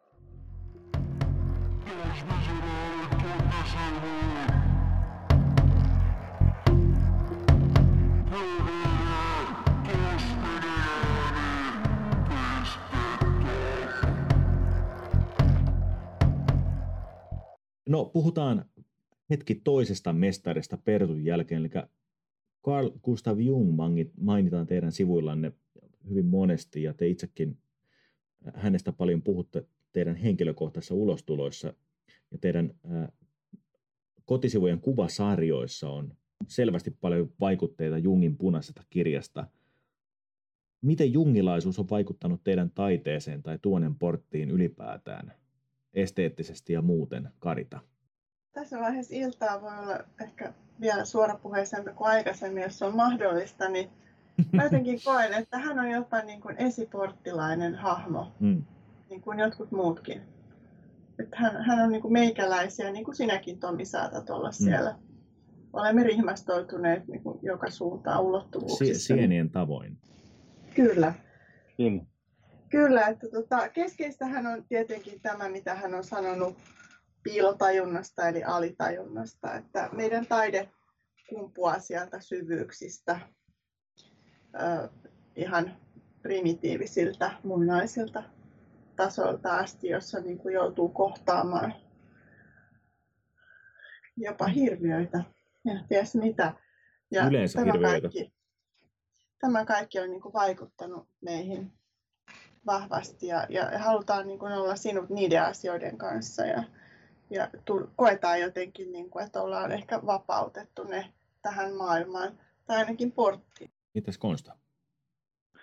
No, tämä on hyvä aihe. Mä voin avata tota, ähm, mä en muista ihan milloin mä niin teknisesti ottaen tutustuin. Varmaan mä oon tiennyt hänet hyvin, hyvin pitkään suhteessa, mutta sanotaan, että mulla on semmoinen niin avainkokemus Jungin kanssa, niin kuin kaiken tämmöisen niin kuin perusjungilaisuuden arkkityypit ja synkronisiteetti ja mitä näitä nyt yleisesti helpommin ymmärrettäviä jungilaisuuksia nyt on, mitä mm. on varmaan tullut vastaan jo hyvin varhaisessa vaiheessa niin sanotun esoteerikon uralla, niin mä sanoisin, että se mikä mulla räjäytti niin poten, oli aivan varmasti tämä Abraxas juttu tai mm. ilmiö tai m- miten sen haluaa ajatella, niin pähkinänkuoressa se homma meni näin, että, että Vyrdin yhteydessä tuntuu, että me joka toinen, ellei melkein jokainen meidän vieras ihan jostain ihmeellisestä syystä otti esille tämän Abraxas-teeman.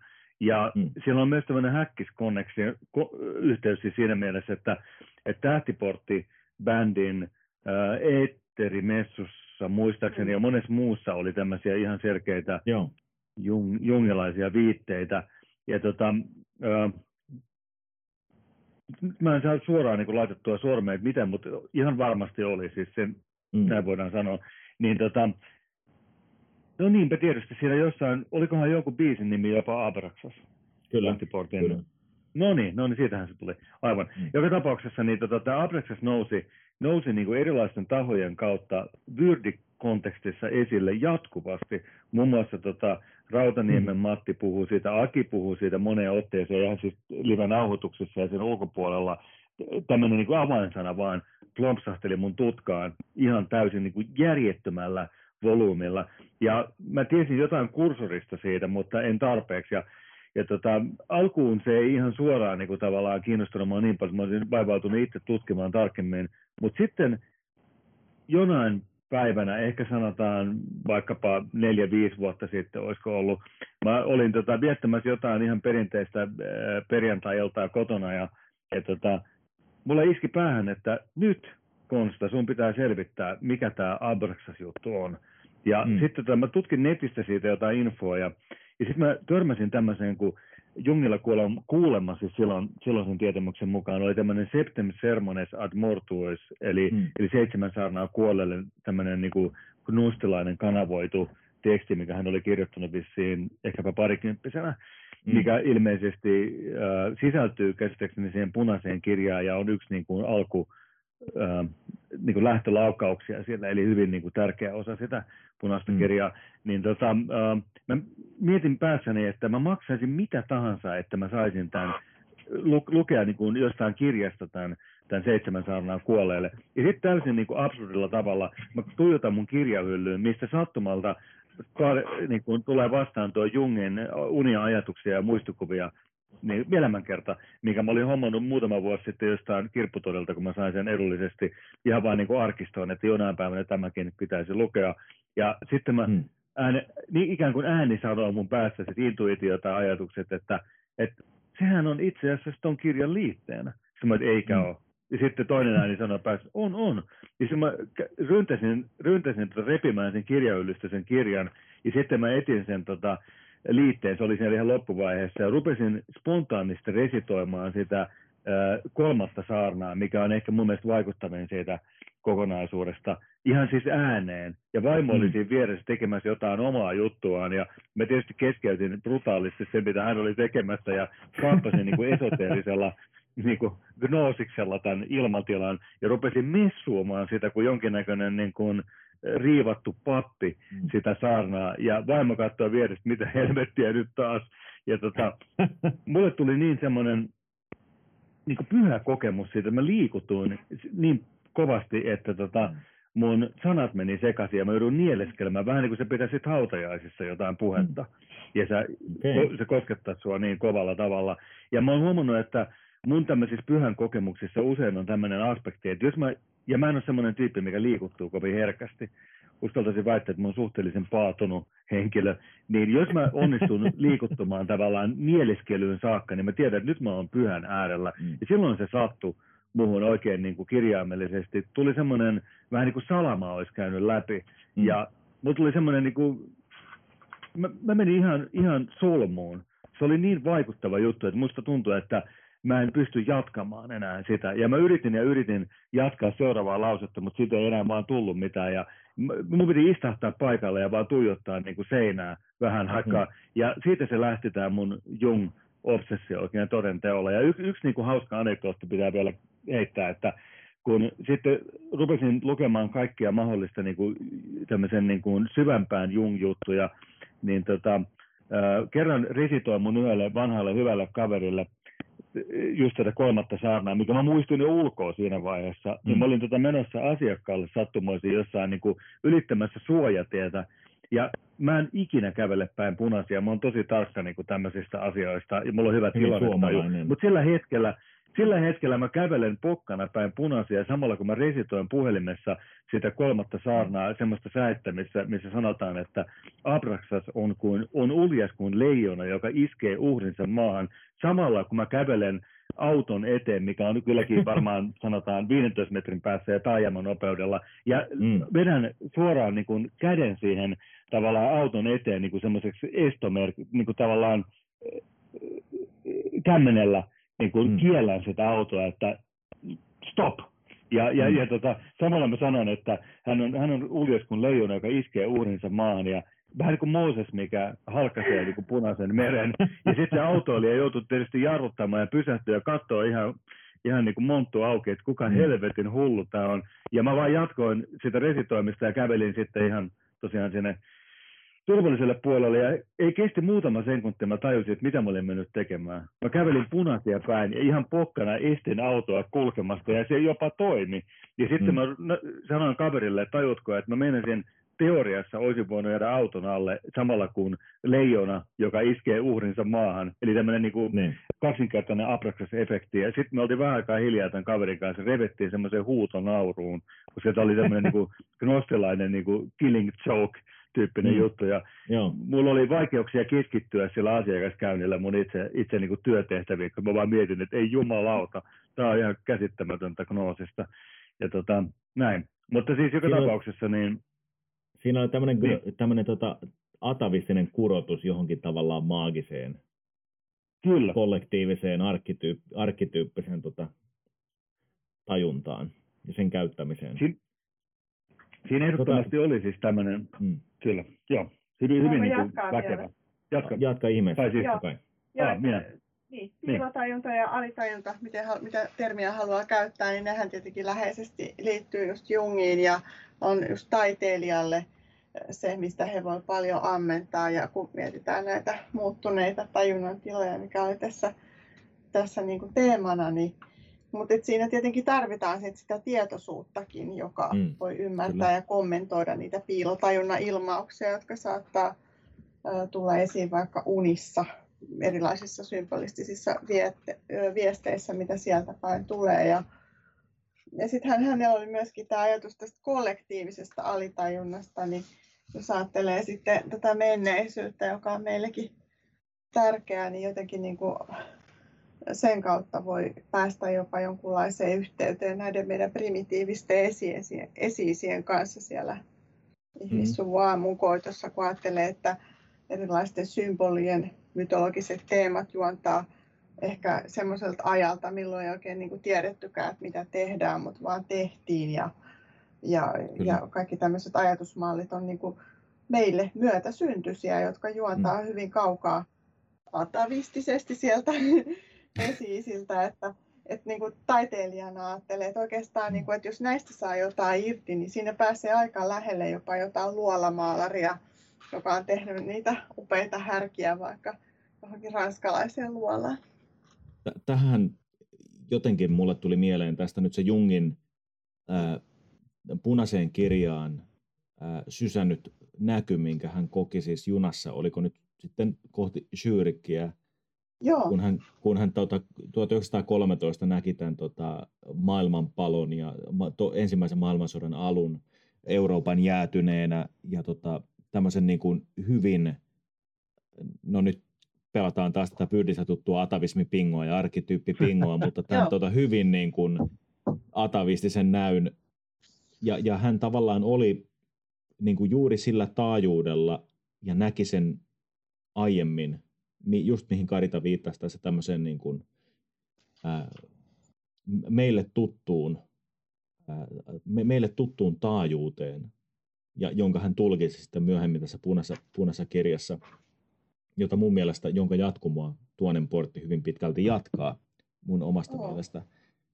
Ja tota, mun piti juuri kysyä tässä seuraavassa ää, kysymyksessä, että tota, miten unet tai näyt on vaikuttanut teidän, teidän taiteeseen, maalauksiin ja, ja, ja kuviin. Tässä ollaan vähän ehkä puhuttu siitä, mutta jos pysytään tässä jungilaisessa teemassa, niin, niin miten paljon teille tulee aiheita tavallaan tästä, niin kuin, tästä eetteristä?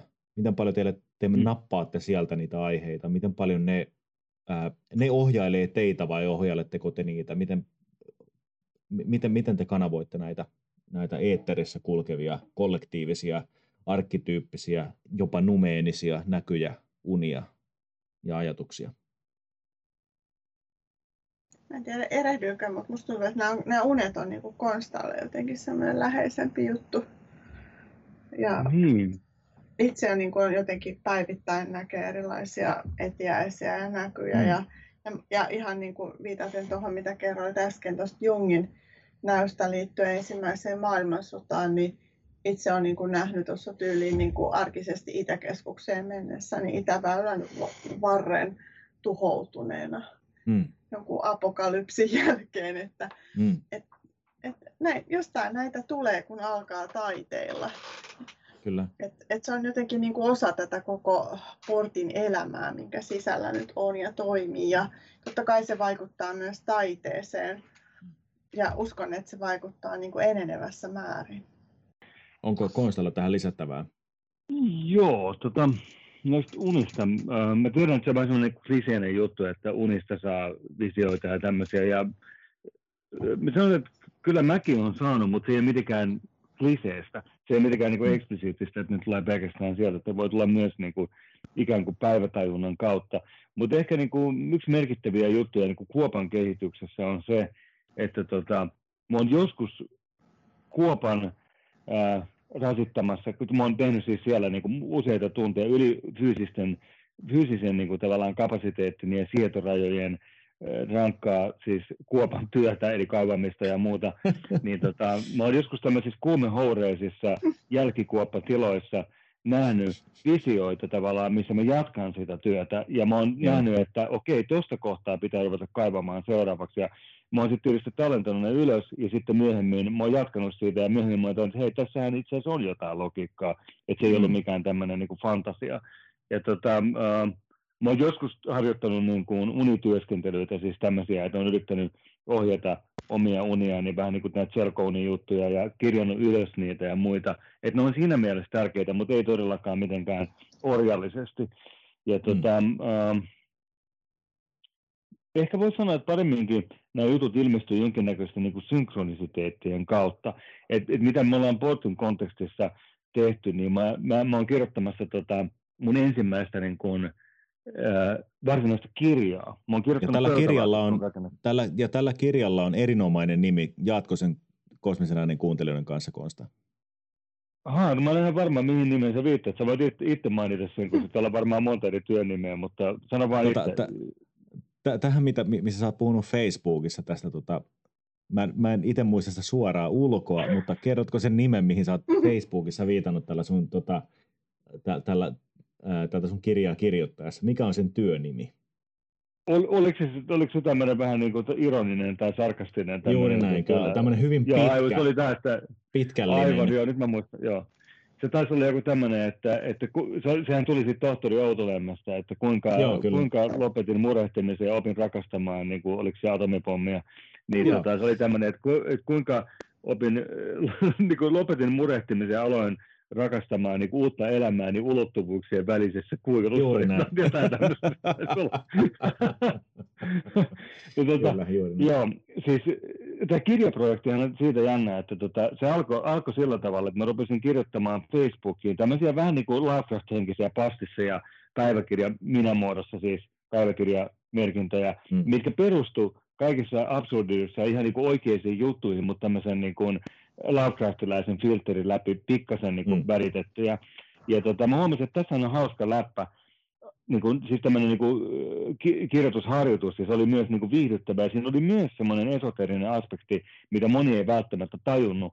Ja mä nautin suuresti siitä, että ihmiset, jotka ei tajunnut, että tämä on tämmöinen niin kuin, tavallaan niin kuin, äh, niin kuin, tarinan kertomista, niin jotkut mm. ihmiset epäilemättä, että nyt se Konsta on nyt ihan lopullisesti jo seonnut, jos ne ei tajunnut sitä semmoista meta-ulottuvuutta siinä hommassa. Niin siitähän se sitten lähti, ja mä tota, rupesin kirjoittamaan niin enemmän tosissaan niitä mm. Kuopan kronikaksi kutsuttuja juttuja, ja niihin se on sitten paisunut portin myötä aivan, aivan niin kuin megalomaanisiin sfääreihin, ja, ja, ja siitä on, mm. on oikeasti tulossa siis ihan oikea kirja, ja tota, ähm, mä oon lähtenyt lähestymään sitä ihan niin kuin ammattimaisesti, ja tota, portin kontekstissa niin mä oon onnistunut tavallaan, tai sitä voisi kutsua jonkinnäköiseksi kanavoinniksi, niin tota, äh, iskemään kiinni johonkin tämmöiseen niin piilotajunnalliseen äh, mm. elementtiin mun, mun psyykessä. Ja, ja mä, miten mä oon tehnyt sitä käytännössä on näin, että tota, ollaan sovittu joku tietty aika, että nyt lähtee tämä päälle tämä tavallaan niin kuin suorittaminen, ja sitten mä oon tuottamaan tekstiä ilman, että mä rupean miettimään puolessa välissä lausetta, että jotain lauseen editoimista. Ja mm. tämä, tota, Bukowski oli sanonut näin, että write frank, edit sober. Eli, eli älä, älä rupea himmailemaan sen tekstin kanssa, että sitten on myöhemmin vaikka krapuloissa voit sitten sitä editoida. Niin mä uskon, että, että paremminkin se ilmentyy tämä piilotajunta mulla tässä taiteen tekemisessä, että mä mm. rusikoin, rusikoin hiljaiseksi sen rationaalisen puolen ja annan, annan palaa sieltä. Ja mä oon omasta mielestäni saanut tuotettua yllättävän laadukasta tekstiä, koska mä oon harjoittanut tätä juttua jo tässä viimeisen vuoden hyvin intensiivisesti ja varmaan kirjoittanut yhteensä kokonaisen kirjan verran tekstiä jo, mutta tietysti kaikkihan siitä ei tulla julkaisemaan, mutta mm. tota, harjoituksen vuoksi. Niin tota, tästähän tämä... tästähän tuota Timo Hännikäinen sanoi, että, että kännissä kirjoittaminen on mahdotonta. Tuleeko mm. tämä usein puheeksi Karita teillä, että, että taiteen tekeminen kännissä on mahdotonta? No siis tuttu asia. Meillä on hirveän erilainen suhde Timon kanssa alkoholiin. No, saanko ja ehdikö sanoa tässä vaiheessa? Ehdit totta kai. me tavattiin ensimmäisen kerran, niin se oli muistaakseni, no oliko torstai vai perjantai-ilta, milloin oli tapaaminen, mutta sitä edellisenä iltana mä luin sitten hänen ilman kirjansa ja ajattelin, että luen mm. nyt sitten ja tiedän niin kuin, mitä on edessä. Ja ja sieltä niin kuin nousi eteen sellainen asia, mistä mietin, että meidän niin kuin ratkaisevin ero on tämä suhtautuminen tähän baarielämään, että mm. Et, et mä en ole niin kuin tämmöinen sosiaalinen juoja, paitsi näin virtuaalibaarissa. niin, niin, niin, tota, mutta Mikä Timolle se on tietenkin ollut aina mm. kirjailijana semmoinen nollauspaikka, ja, ja kirjailijan työ on usein yksinäistä. Mm. Ja, ja sitten kun Timo kirjoittaa varsinkin tämmöistä äh, varsin asiallista tekstiä, ehkä sarastusartikkeleita mm. esseistiikan ohella, niin siihen ei niin kuin alkoholi kuulu. Mutta myönnän, että itse voin maalatessa tai sen aluksi, niin ihan hyvin voin ottaa alkoholia tai voin olla ottamatta, mm. että mä en koe, että se niin kuin vaikuttaa haitallisesti siihen asiaan. Mm. Aivan. Eli, eli tavallaan se on tämmöinen, niin kuin, koska, no nyt mä tulkitsen vähän oman itseni kautta tätä asiaa, koska niin. mulle itselleni se on semmoinen äh, tavallaan tapa houkutella jotain esiin. Koska niin.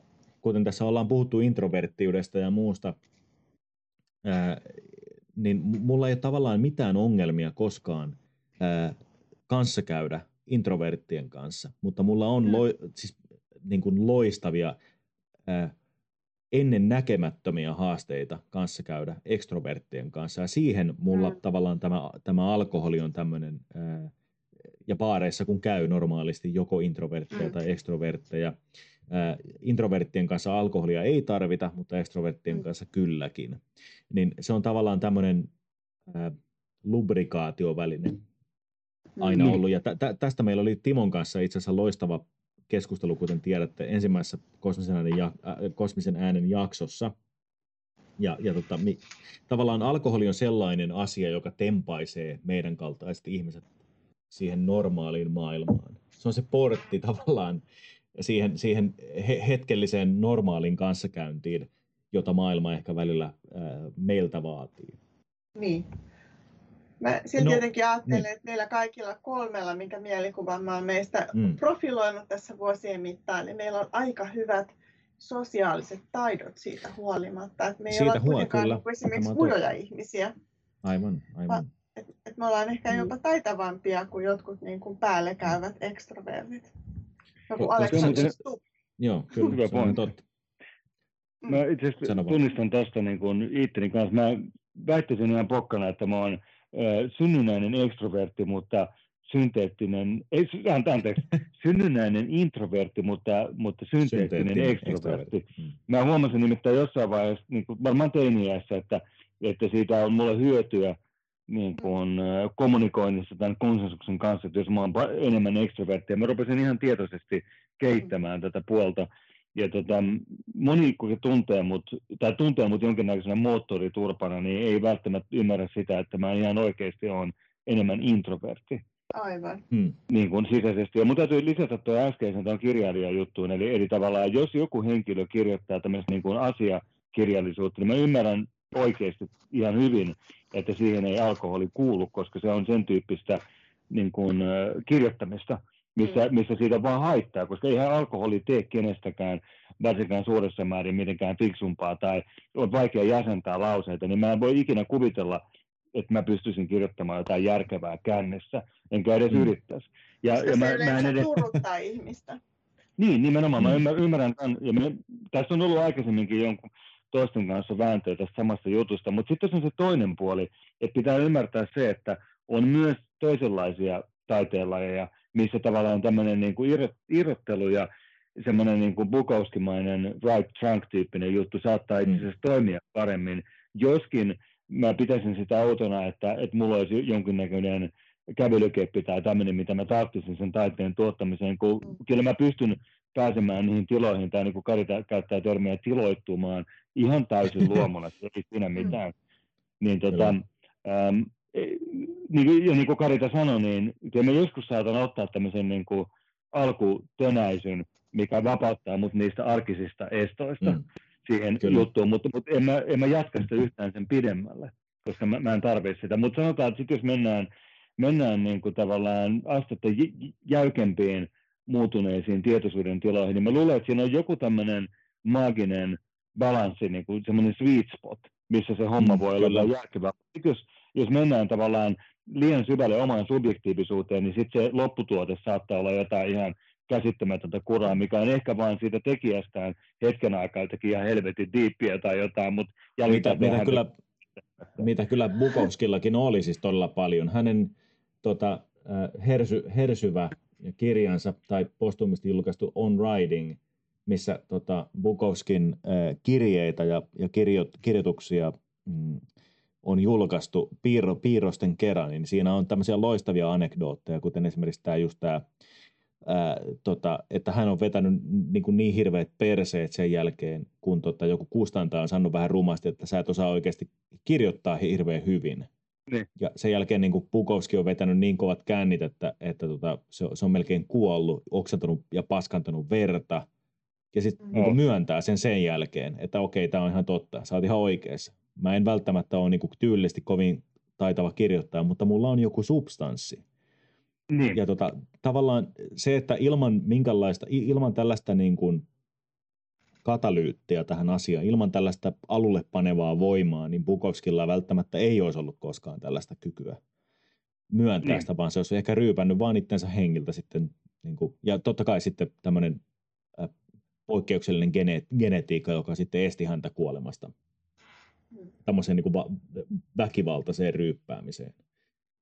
Äh, Tota, äh, Marcel Duchamp sanoi vuonna 1913, että taiteilija on henkilö, joka valitsee itse aineistonsa tai kokemuksensa esteettistä kokemustansa varten.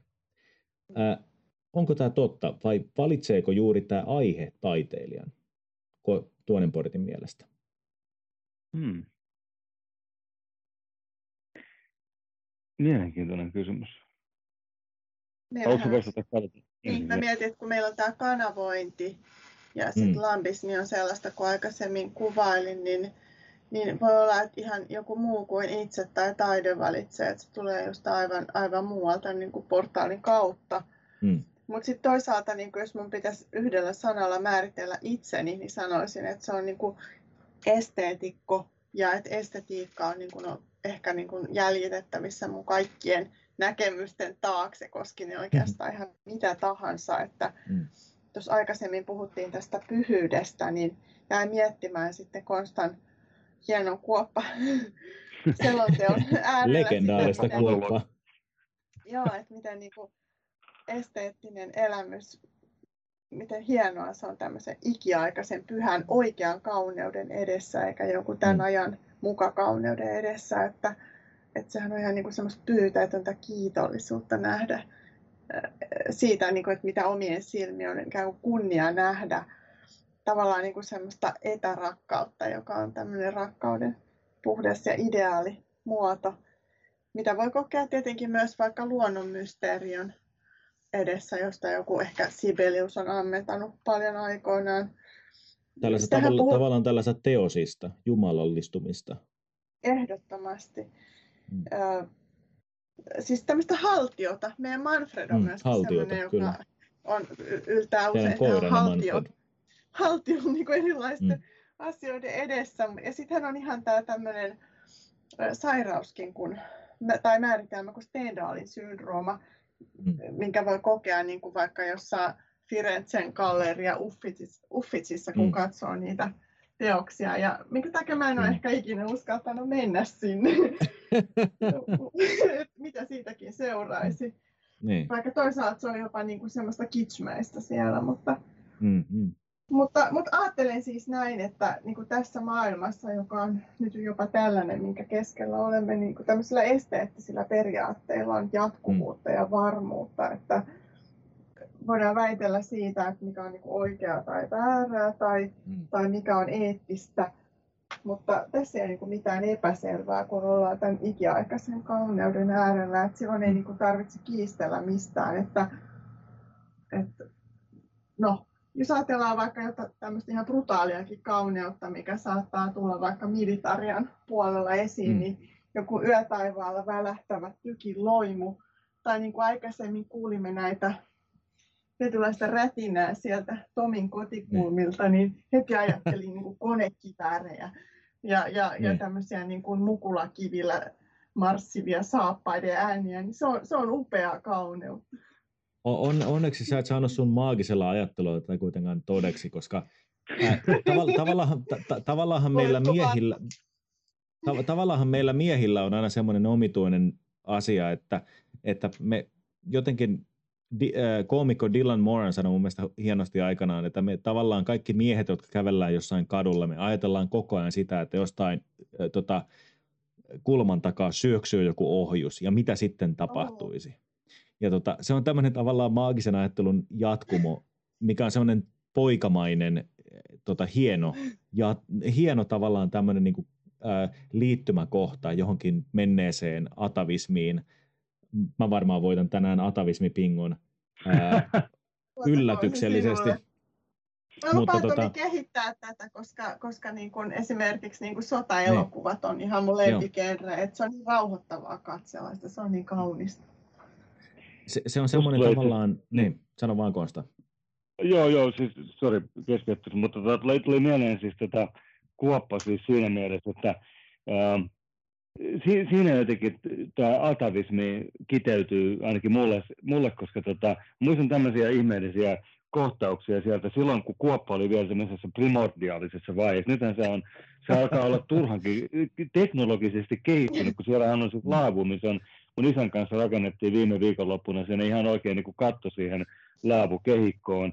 Ja niin, niin tota, kun se mun, mun, mun rakkain kuoppa oli siinä semmoisessa niin kuin täysin primordiaalisessa vaiheessa, että se oli todella niin kuin brutaalin näköinen ilmestys ja, ja, ja, ja siellä oli paljon niin kuin työnsarkaa. Niin mä muistan Mm. mm. semmoisen episodin, missä mä kaivoin semmoista hautanimistä artefaktia. Älkää kysy, mistä mä saan sen ide- niin tota, ää, ja, ja sitten vaimo oli soittanut mulle jo monta tuntia aikaisemmin, että Konsta, että nyt olisi niin kuin, tota, illallinen valmistaja. Ja, siis vaimo aina soittaa mulle sinne Kuopalle, kun se varmaan tietää, että siinä on ihan turha tulla höpöttelemään mitään, koska en mä kuitenkaan tuu sieltä ajoista. Vaimo soittaa myös vaimo minulle kosmiseen ääneen. Tällä hetkellä 17 viestiä. Kerroi, jatka ihmeessä. Anteeksi keskeytys.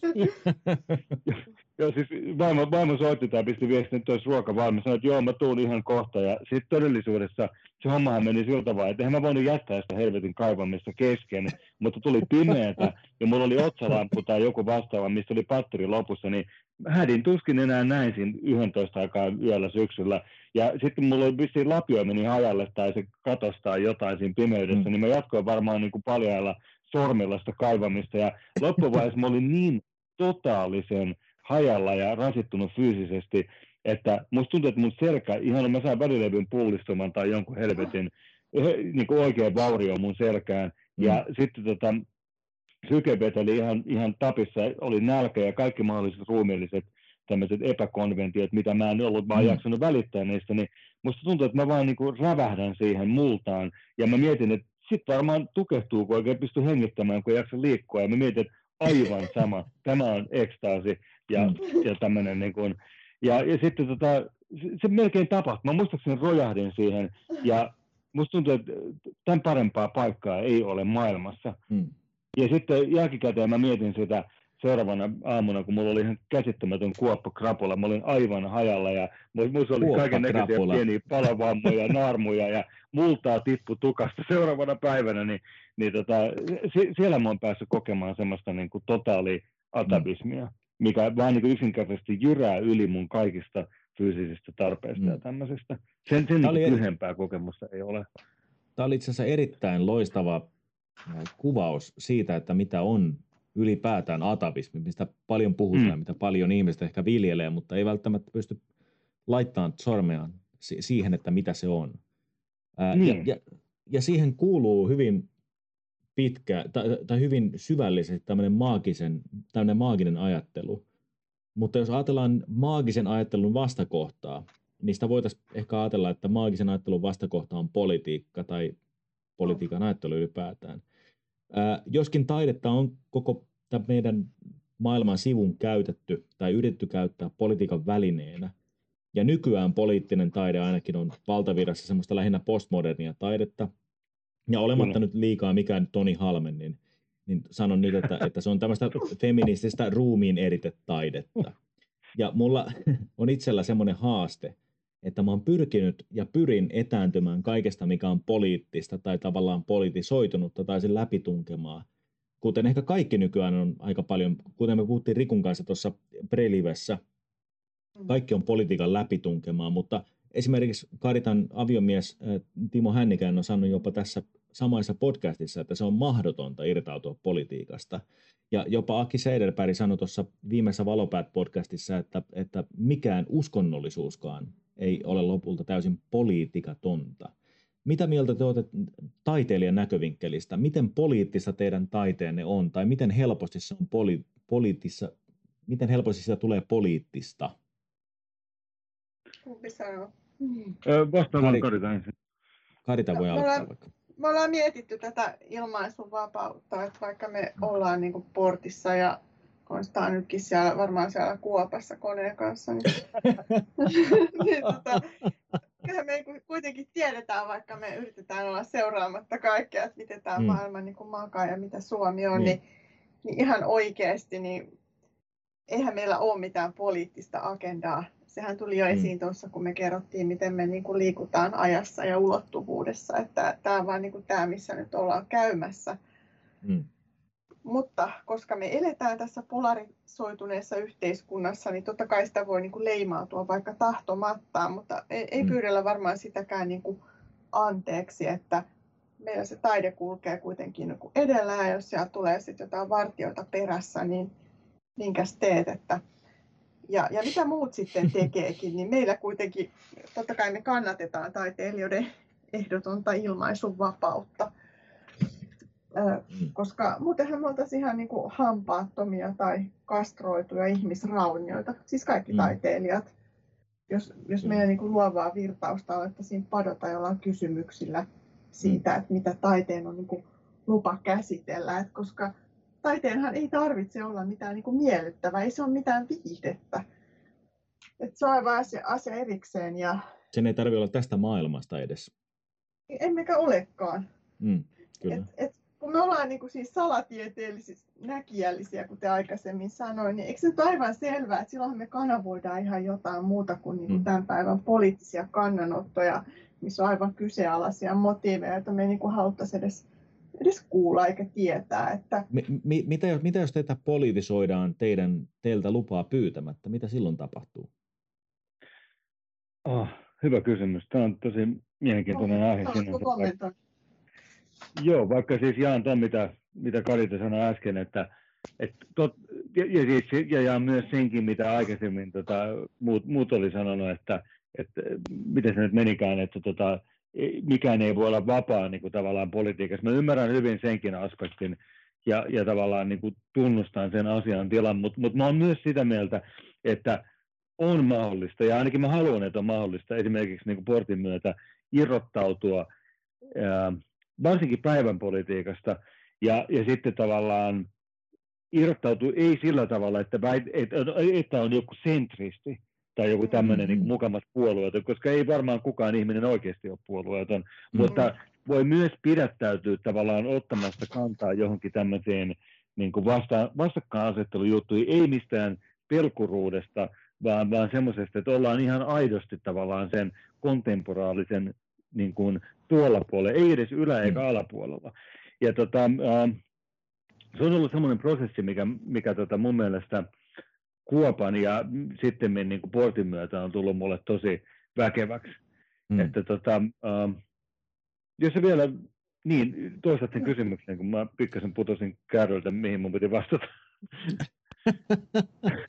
niin, eli, eli siis mi, niin kuin miten, ää, miten poliittista teidän, teidän taide on itse, itse taiteilijan Ah. näkövinkkelistä ja miten helppoa sitä on politisoida sitten esimerkiksi Aivan. vaikka t- tähän niin kuin hyvänä referenssinä nyt tämä uusin Stillfest ää, Black Metal Festivaali, joka ei ole ennen jostain syystä ollut poliittinen, mutta on nyt poliittinen. Eli, eli sillä tavalla, että kun Stillfest ei ole vaikka valinnut artisteja sillä, että he ovat natseja, he kuuluvat tänne, tai NSBN-bändejä, ää, ja heidät on nyt politisoitu, niin, niin tätä tavallaan ää, alkemiaa tai tätä, tätä tota prosessia tässä yritän hahmottaa, että miten helppoa ää, teidän on suojautua politisoinnilta teidän taiteen kanssa, ja teettekö te ylipäätään taidetta poliittisista motiiveista? Okei, jos mä vastaan vielä tai jatkan tuohon, niin tota, Mm. mm. äh, ei varmastikaan tehdä siis taidetta siinä mielessä, että se olisi eksplisiittisen poliittista, mutta pelkästään jo sillä, että me tota, ollaan sanottu, että vastustetaan tämmöistä niin kuin postmodernistista suuntausta, ei, ei suinkaan mistään niin kuin Toni Hautamaisesta lähtökohdasta, vaan meillä on huomattavasti Nimenomaan, tämä oli minun viittaukseni Eikä- siihen. ehkä vähän syvällisempää kritiikkiä sitä kohtaan, niin tota, ähm, ei varmastikaan tehdä mitenkään eksplisiittisesti poliittista taidetta, mutta mun mielestä myös semmoinen niin kuin tavallaan irtisanoutuminen kaikista tuommoisista jutuista, jonkun konsensuksen peesaaminen on mun mielestä vastenmielistä itsessään, että tavallaan me tehdään just semmoista taidetta, mitä me halutaan tehdä, eikä me mietitä yhtään, että saako siitä joku jotain hepulia. Ihan sama kummalta äärilaidalta sitten tuliskaan kritiikkiä, koska se tuntuisi ihan absurdilta tavallaan kahlita itseensä semmoisen perusteella. Ja tota, Mm. ähm, eli, eli siinä mielessä ei, ei varmaan niin kuin lä- lähtökohtaisesti tehdä semmoista. Koska ja oliko siinä tota- vielä joku... Niin, No, no tähän, tähän kommenttina, niin sano vaan Karita, aina tulla. joo, Niin. Niin, eikö mä mietin, että mikä tämä oikeastaan sit niinku on se taiteen rooli tässä meillä Mm. sen, takia, sen lisäksi, että pidetään niinku yllä suomalaista kulttuuria ja kulta-aikaa, niin ja siis taidehan on niinku tämmöinen tavallaan kuin valhetta, mutta sen avulla voi nähdä totuuden ja sehän saattaa joskus sitten koskettaa näitä poliittisiakin kysymyksiä. Mutta näin niinku traditionalistina niin mulla ei mitään käsitystä, että mikä niinku taiteen merkitys on, niin siis tämän ajan taiteen merkitys on tässä ajassa, koska siitä on niin kuin riisuttu kaikki estetiikka ja taito, niin mitä, mitä siitä Kyllä. oikeastaan niin kuin jää jäljelle ja, ja mitä sitten joku niin kuin karja, eli suuri yleisö kaipaa, niin se on kai sitä, niin, se Hoi on kai poloi, sitä, kyllä.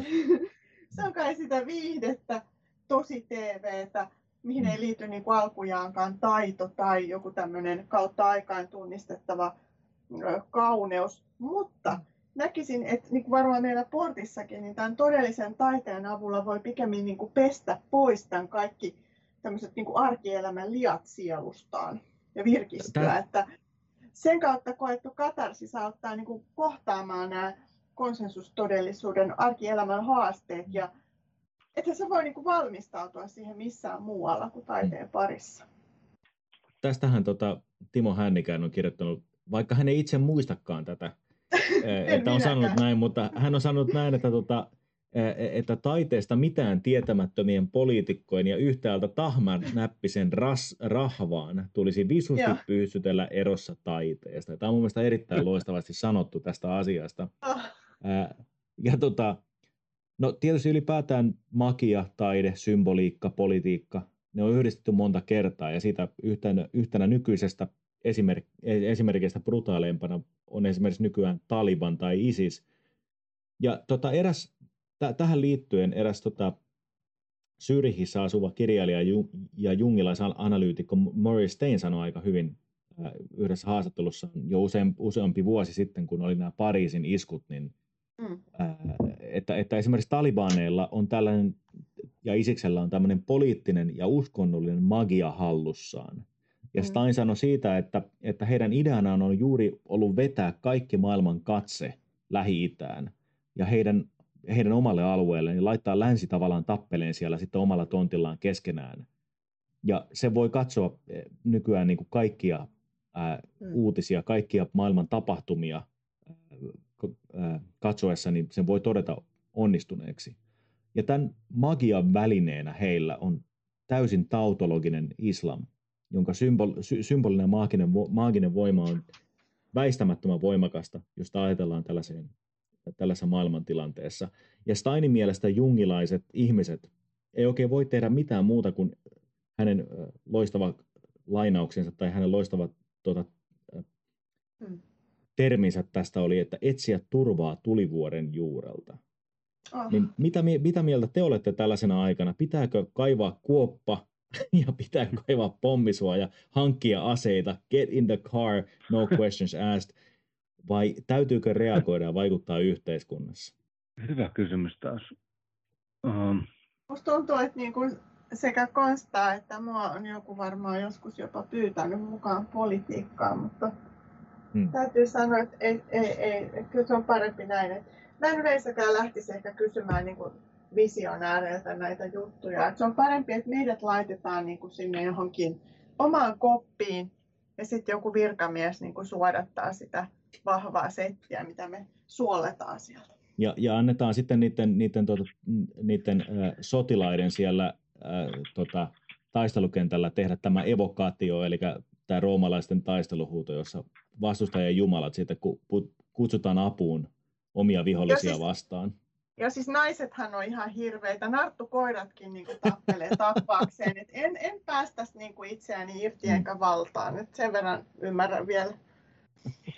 Tässä, Joo, tässä mennään jo joo. ihan niin kuin Mm. Tenho Kiiskismäisille leveleille nyt tässä. Tuota, Te, tässä on asiassa. Kyllä. Joo. niin Konsta sanoi vaan. Tuosta tuli mieleen niin kuin Jungin tämä varjo ja hirviö-käsite. Mä en tiedä, oliko hi- hirviö itse asiassa Jungin käsite, mutta ainakin tota, Jordan Peterson ja, ja monet muut on, niin kuin, varm, se voi hyvinkin olla itse asiassa Jungin käsite, mutta sanotaan näin, että äh, kaikissa ihmisissä on niin kuin se hirviömäinen puoli, ja sitten Mm. jos tota, sitä ei, ei kesytä, niin silloin se rehottaa niin kuin rikkoruohot helvetissä, ja sitten on, on myös tämmöinen termi, mikä jotkut on katsonut tätä Dexter TV-sarjaa, missä on tämmöinen niin, niin sanottu Joo. hyvä psykopaatti, pa, Mm. sarjamurhaaja, tappaa vain joka pahoja, tappaa pahoja tyyppejä. tyyppejä tyydyttääkseen tätä tappamishaluaan, niin tällä on tämmöinen niin kuin synkkä matkustaja, niin kuin Dark Passenger, Joo, Dark mikä pitää Passenger, päästä joo. tekemään juttuja. Joo, niin- kyllä. Mä uskon, että syvästi, että, että kaikilla ihmisillä on se pimeä puoli, ja tämmöiset niin sanotut hyvät ihmiset, jotka ei ikinä tehisi mitään pahaa, ketkä on aina sen he- hegemonisesti sen, sen hyvän puolella, niin kuin Mm. hyvien puolella, niin on todennäköisesti kaikista pahimpia mulkvisteja, niin mä voin ihan suoraan on, vähän niin kuin sanoa, aika että, tottelijoita. nimenomaan. Sanokohan itse asiassa Nietzsche, Jack Donovan oli joku tämmöinen päivitys jossain Instagramissa, se puhuu, niin kuin, tämä lainat Nietzsche, että oli niin kuin the last man and the first man, niin nämä mm. lä- viimeiset miehet tai ihmiset on tämmöisiä, just tämmöisiä peesaajia, mitkä ei itse tuota mitään uutta, vaan mm. aina hymistelee ihan sama, mikä on opportunistisesti niin kuin hyödyllistä. Niin, tota, Kyllä. Niin, niin no, mä en tiedä mihin kysymykseen mä oon tässä vaiheessa vastaamassa, mutta sanotaan näin. Se on ihan oikeasti hyvä lisä toi varjo ja hirviö, että Niin, et, Kyllä. et, on, niin, onko sen integroinut vai ei. tämä on vähän niin kuin rönsyilee tämä juttu, mutta sanotaan näin, että... Tota, Rönsyt on aina kosmisen äänen ihan tota, ydinmehua. Mm. Mä en ainakaan niin portin kontekstissa missään nimessä halua olla, olla joku helvetin peesaaja millekään mm. tämmöiset jutulle. Siinä mielessä niin kuin vastatakseni se aikaisempaan kysymykseen, niin en halua osallistua tämmöisen juttuun. Ihan vain jo sen takia, että ihmiselämä on niin käsittämättömän lyhyt, jos sen oikein tajuaa. Se voi päättyä Mm. milloin vaan, jopa tänä päivänä. Vaikka se tuntuisi absurdilta, että mikään meitä tänä päivänä voisi niin kuin musta kuolo päähän kopata, vai miten se sanotaan, Mm. niin tota, mutta tämä on ihan tilastollisesti ja kaikin puolin mahdollista. Niin tästä päästään tähän niin kalmistiseen aiheeseen, mitä mä oon miettinyt, että ihmiset tuntuu länsimaissa jollain perversillä tavalla elävän ja kuvittelemaan elävänsä niin kuin ehkä kaksi-kolminkertaisesti pidempään kuin tilastollisesti mahdollista. Mm. Ja Kyllä. kuolema on semmoinen niin kuin kaappimörkö, mitä ei haluta missään nimessä kohdata, vaikka sen niin kuin kohtaaminen hyvin jollain konkreettisella tavalla voisi tehdä elämästä huomattavasti merkityksellisempää. Ja sitten jos Mhm. tavallaan tajuaisi tämän kaiken rajallisuuden, niin mä uskaltaisin väittää, että monikaan ihminen ei jaksa sen jälkeen olla kiinnostunut jostain helvetin päivän politiikasta. Jos näin brutaalisti. Kyllä. Tämä oli aika hy- hyvin summattu tämä edellisen meidän politiikan aihe. Jatketaan sen verran kuitenkin vielä siitä, että nyt kun päästiin puhumaan siitä, niin, niin koska kosmisen äänen kaksi kantavaa teemaa on perinne ja sitten aikalaishulluuteen paneutuminen, niin mä haluaisin loihtia teidän kahden eteen seuraavanlaisen kysymyksen tai tilanteen. Eli me eletään vuotta 2021. Tässä todellisuudessa Suomessa on kehitetty avaruusohjelma, joka on päättänyt lähettää uppoavan valtionsa tietoja ulkoavaruuteen, eli kosmokseen. Ohjelman johtajat lähestyvät Tuonenportin esoteeris-visionääristä taiteilijakollektiivia ja pyytävät heitä valitsemaan tietokapselin henkilöt, jotka heidän mielestään ilmentävät parhaiten Suomen aikalaishulluutta. Kenet te valitsette tähän kapseliin, Karita Hännikäinen? Me ollaan pohdittu tätä merkittävää kysymystä Konstan kanssa Mm. etukäteen. Ja me ei haluta vastata tähän kysymykseen erikseen, vaan tuonen portin puolesta. Joo. Ja haluaako Konsta kertoa, minkälainen pikku tarina siihen sisältyy? Joo, mulla on tosiaan mietitty, Tai jos mä sanoisin tämän täl- täl- tällä tavalla niin kuin, kertomuksellisesti, Mm. niin tota, jos kuvitellaan tämmöinen tilanne, missä, missä oltaisiin sitten niin ikään kuin lähettämässä jotain tämmöistä valittua yksilöä tänne tota, rakettiin, mikä ammutaan jonnekin ulkoavaruuteen, niin siinä kohtaa, kun mm, sanotaan, että jos me oltaisiin oltais fasilitoimassa tätä, ikään Mm. kuin viemässä tätä kyseistä henkilöä tälle viimeiselle matkalle sinne ulkoavaruuteen, niin sitten yhtäkkiä portin agentteina, niin me tehtäisikin tämmöinen käyräpallo niin sanotusti, ja, Mm.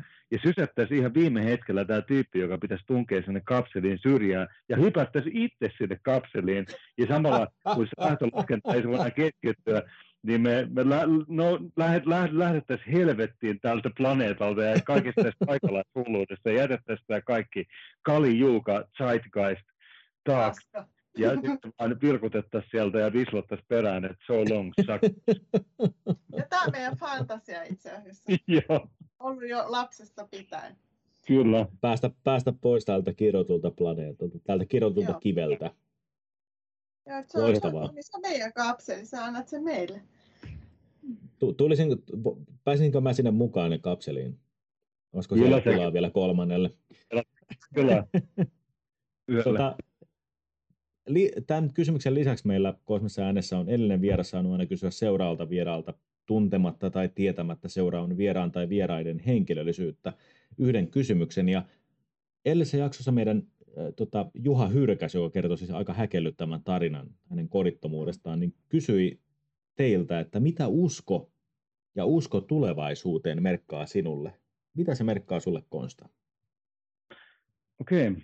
Mä mietin tätä, mä muistan tämän kysymyksen ja kuuntelin sen jakson. Mm. Tota, ähm, Tämä on vähän enemmän niin kalmistinen kysymys. Täytyy mm. tässä vaiheessa ehkä lainata tota, ähm, Nietzscheä, millä oli kai kestäkseni tämmöinen niin mietelause, että jos miehellä tai ihmisellä ylipäätään on miksi, hän kyllä keksii miten. Ja mm. sitten tota, logoterapian kehittäjä Viktor Frankl, tämmöinen äh, psykologi, niin hänellä oli tämmöinen niin kuin, äh, vähän niin kuin niitseläinen äh, käsite, että tota, et, et ihminen voi selvitä käsittämättömistä tragedioista ja kärsimyksistä, jos, on jotain, jos hän kokee, että siinä on jotain merkitystä. Ja muun mm. muassa Jordan Peterson, tämä kanadalainen psykologi, on puhunut tästä samasta jutusta. Niin mä uskon, että mm. niin kauan kun on joku merkityksen tuntu, niin sitä jaksaa painaa eteenpäin, vaikka ei olisi mitään toivoa. Mutta sitten jos tulee semmoinen absoluuttinen tilanne, missä, missä tämä sun niin kuin tavallaan ei ole mitään toivoa eikä merkitystä, niin sitten mä kyllä uskon, että siinä kuka tahansa ihminen sitten viimeistään luopuu siitä toivosta ja päätyy jonkinnäköiseen mm. lopulliseen ratkaisuun. Ja sitä on turha Jeesustella kenenkään, että en minä tekisi niin. Mä väitän ihan pokkana, että kuka tahansa siinä kohtaa tekisi sen viimeisen ratkaisun. Mm. Se, se, se olisi perinjuurin sietämätöntä, mutta mm. ihmisillä on joku sisäsyntyneen omituinen mekanismi, mikä saa ihmisen puskemaan eteenpäin. Aika suurissa tapauksissa. Se on sitten hyvin valitettavaa ja traagista, kun se viimeinenkin niin kuin toivo lakkaa. Tämä olisi käytännössä mun kysymys. Ja vastaus kysymykseen. Mites Karita? Joo, mä jäin tuosta vielä miettimään, että merkityshän on yksi näistä meidän pilareista myöskin, että se on mm, todella mm. tärkeä asia ja me ollaan itse löydetty se portista. Mutta äh, ajattelin vastata tähän laatimallani kolmismilla, jonka voisin mm. niin kuin, liittää vaikka hautakiveä, jos semmoinen joskus minulle pystytetään, mitä en kyllä toivo. Se mm. on se, että kuolleena ei harmita mikään. ja tämä alustus tähän oli ihan loistava, koska mä taisin mainita tuossa mun tota, tai kosmisen äänen toisessa jaksossa Tenho Kiskisen kanssa, että mun puolisolla on tämmöinen varsin äh, loistava idea, että kun hän kuolee, tai että jos hän kuolee ennen minua, niin, niin minä hautaan hänet ää, alasti, naama alaspäin, se, hänen lempipuunsa juurelle, ilman arkkoa tai ilman mitään. Mm. Ja tota, tämmöinen niin kuin ilman hautakiveä, ilman mitään ää, menoja, vain minä ja puu ja hän. Tässä Onko tulee tämä puu tämmönen... omalla tontilla myös? Tämä puu löytyy, löytyy täältä kyllä. Aivan. Myös. Eli, eli jos käy näin tilastollisesti hyvin epätodennäköisesti, että hän, hän lähtee tästä, ää, mm. tästä todellisuudesta toiseen ennen minua, niin, niin täm, nämä ovat minun toimintaohjeeni ja, ja tämä on mun mielestä sellainen se asia, jos olisin itse keksinyt tämän, olisin sen jo toteuttanut, mutta koska en ole, niin täällä olen vielä. Sinulla on hieno puoliso. Joo, täytyy sanoa, että kyllä näin on siinä, siinä kiteytyy joku tämmöinen niin kuin hyvin niin kuin atavistinen pyhyyden kokemus. Mm. Ainakin itse, itse veto esteettisesti ja numeenilla tavalla tämmöinen. Me, me ollaan molemmat, molemmat tällaisia, tota, tällaisia äh, soijaa einehtiviä, puita halaavia hippejä, niin tota, niin, niin itse, tämä on meille semmoinen hyvin... Niin kuin... yhdyn silti tähän näkemykseen. Joo, tämäkin oli ehkä hieman tämmöinen tuota, äh, humoristinen äh, yleistys kyllä. siitä, että mitä me oikeasti olemme, mutta kyllä äh, aika pitkälti niin kuin siinä mielessä, että, että tota, näin me toimitaan kuitenkin hänen kanssaan. Ja tämä on mun mielestä aika semmoinen hieno, niin kuin, mm. hieno osoitus siitä, että mitenkä naiset voi olla näin rohkeita ää, ja kuolemaa pelkäämättömiä. Mun mielestä tässä Karitan kalmismissa ja mun oman puolisoni tällaisessa niin kuin, ää, mm.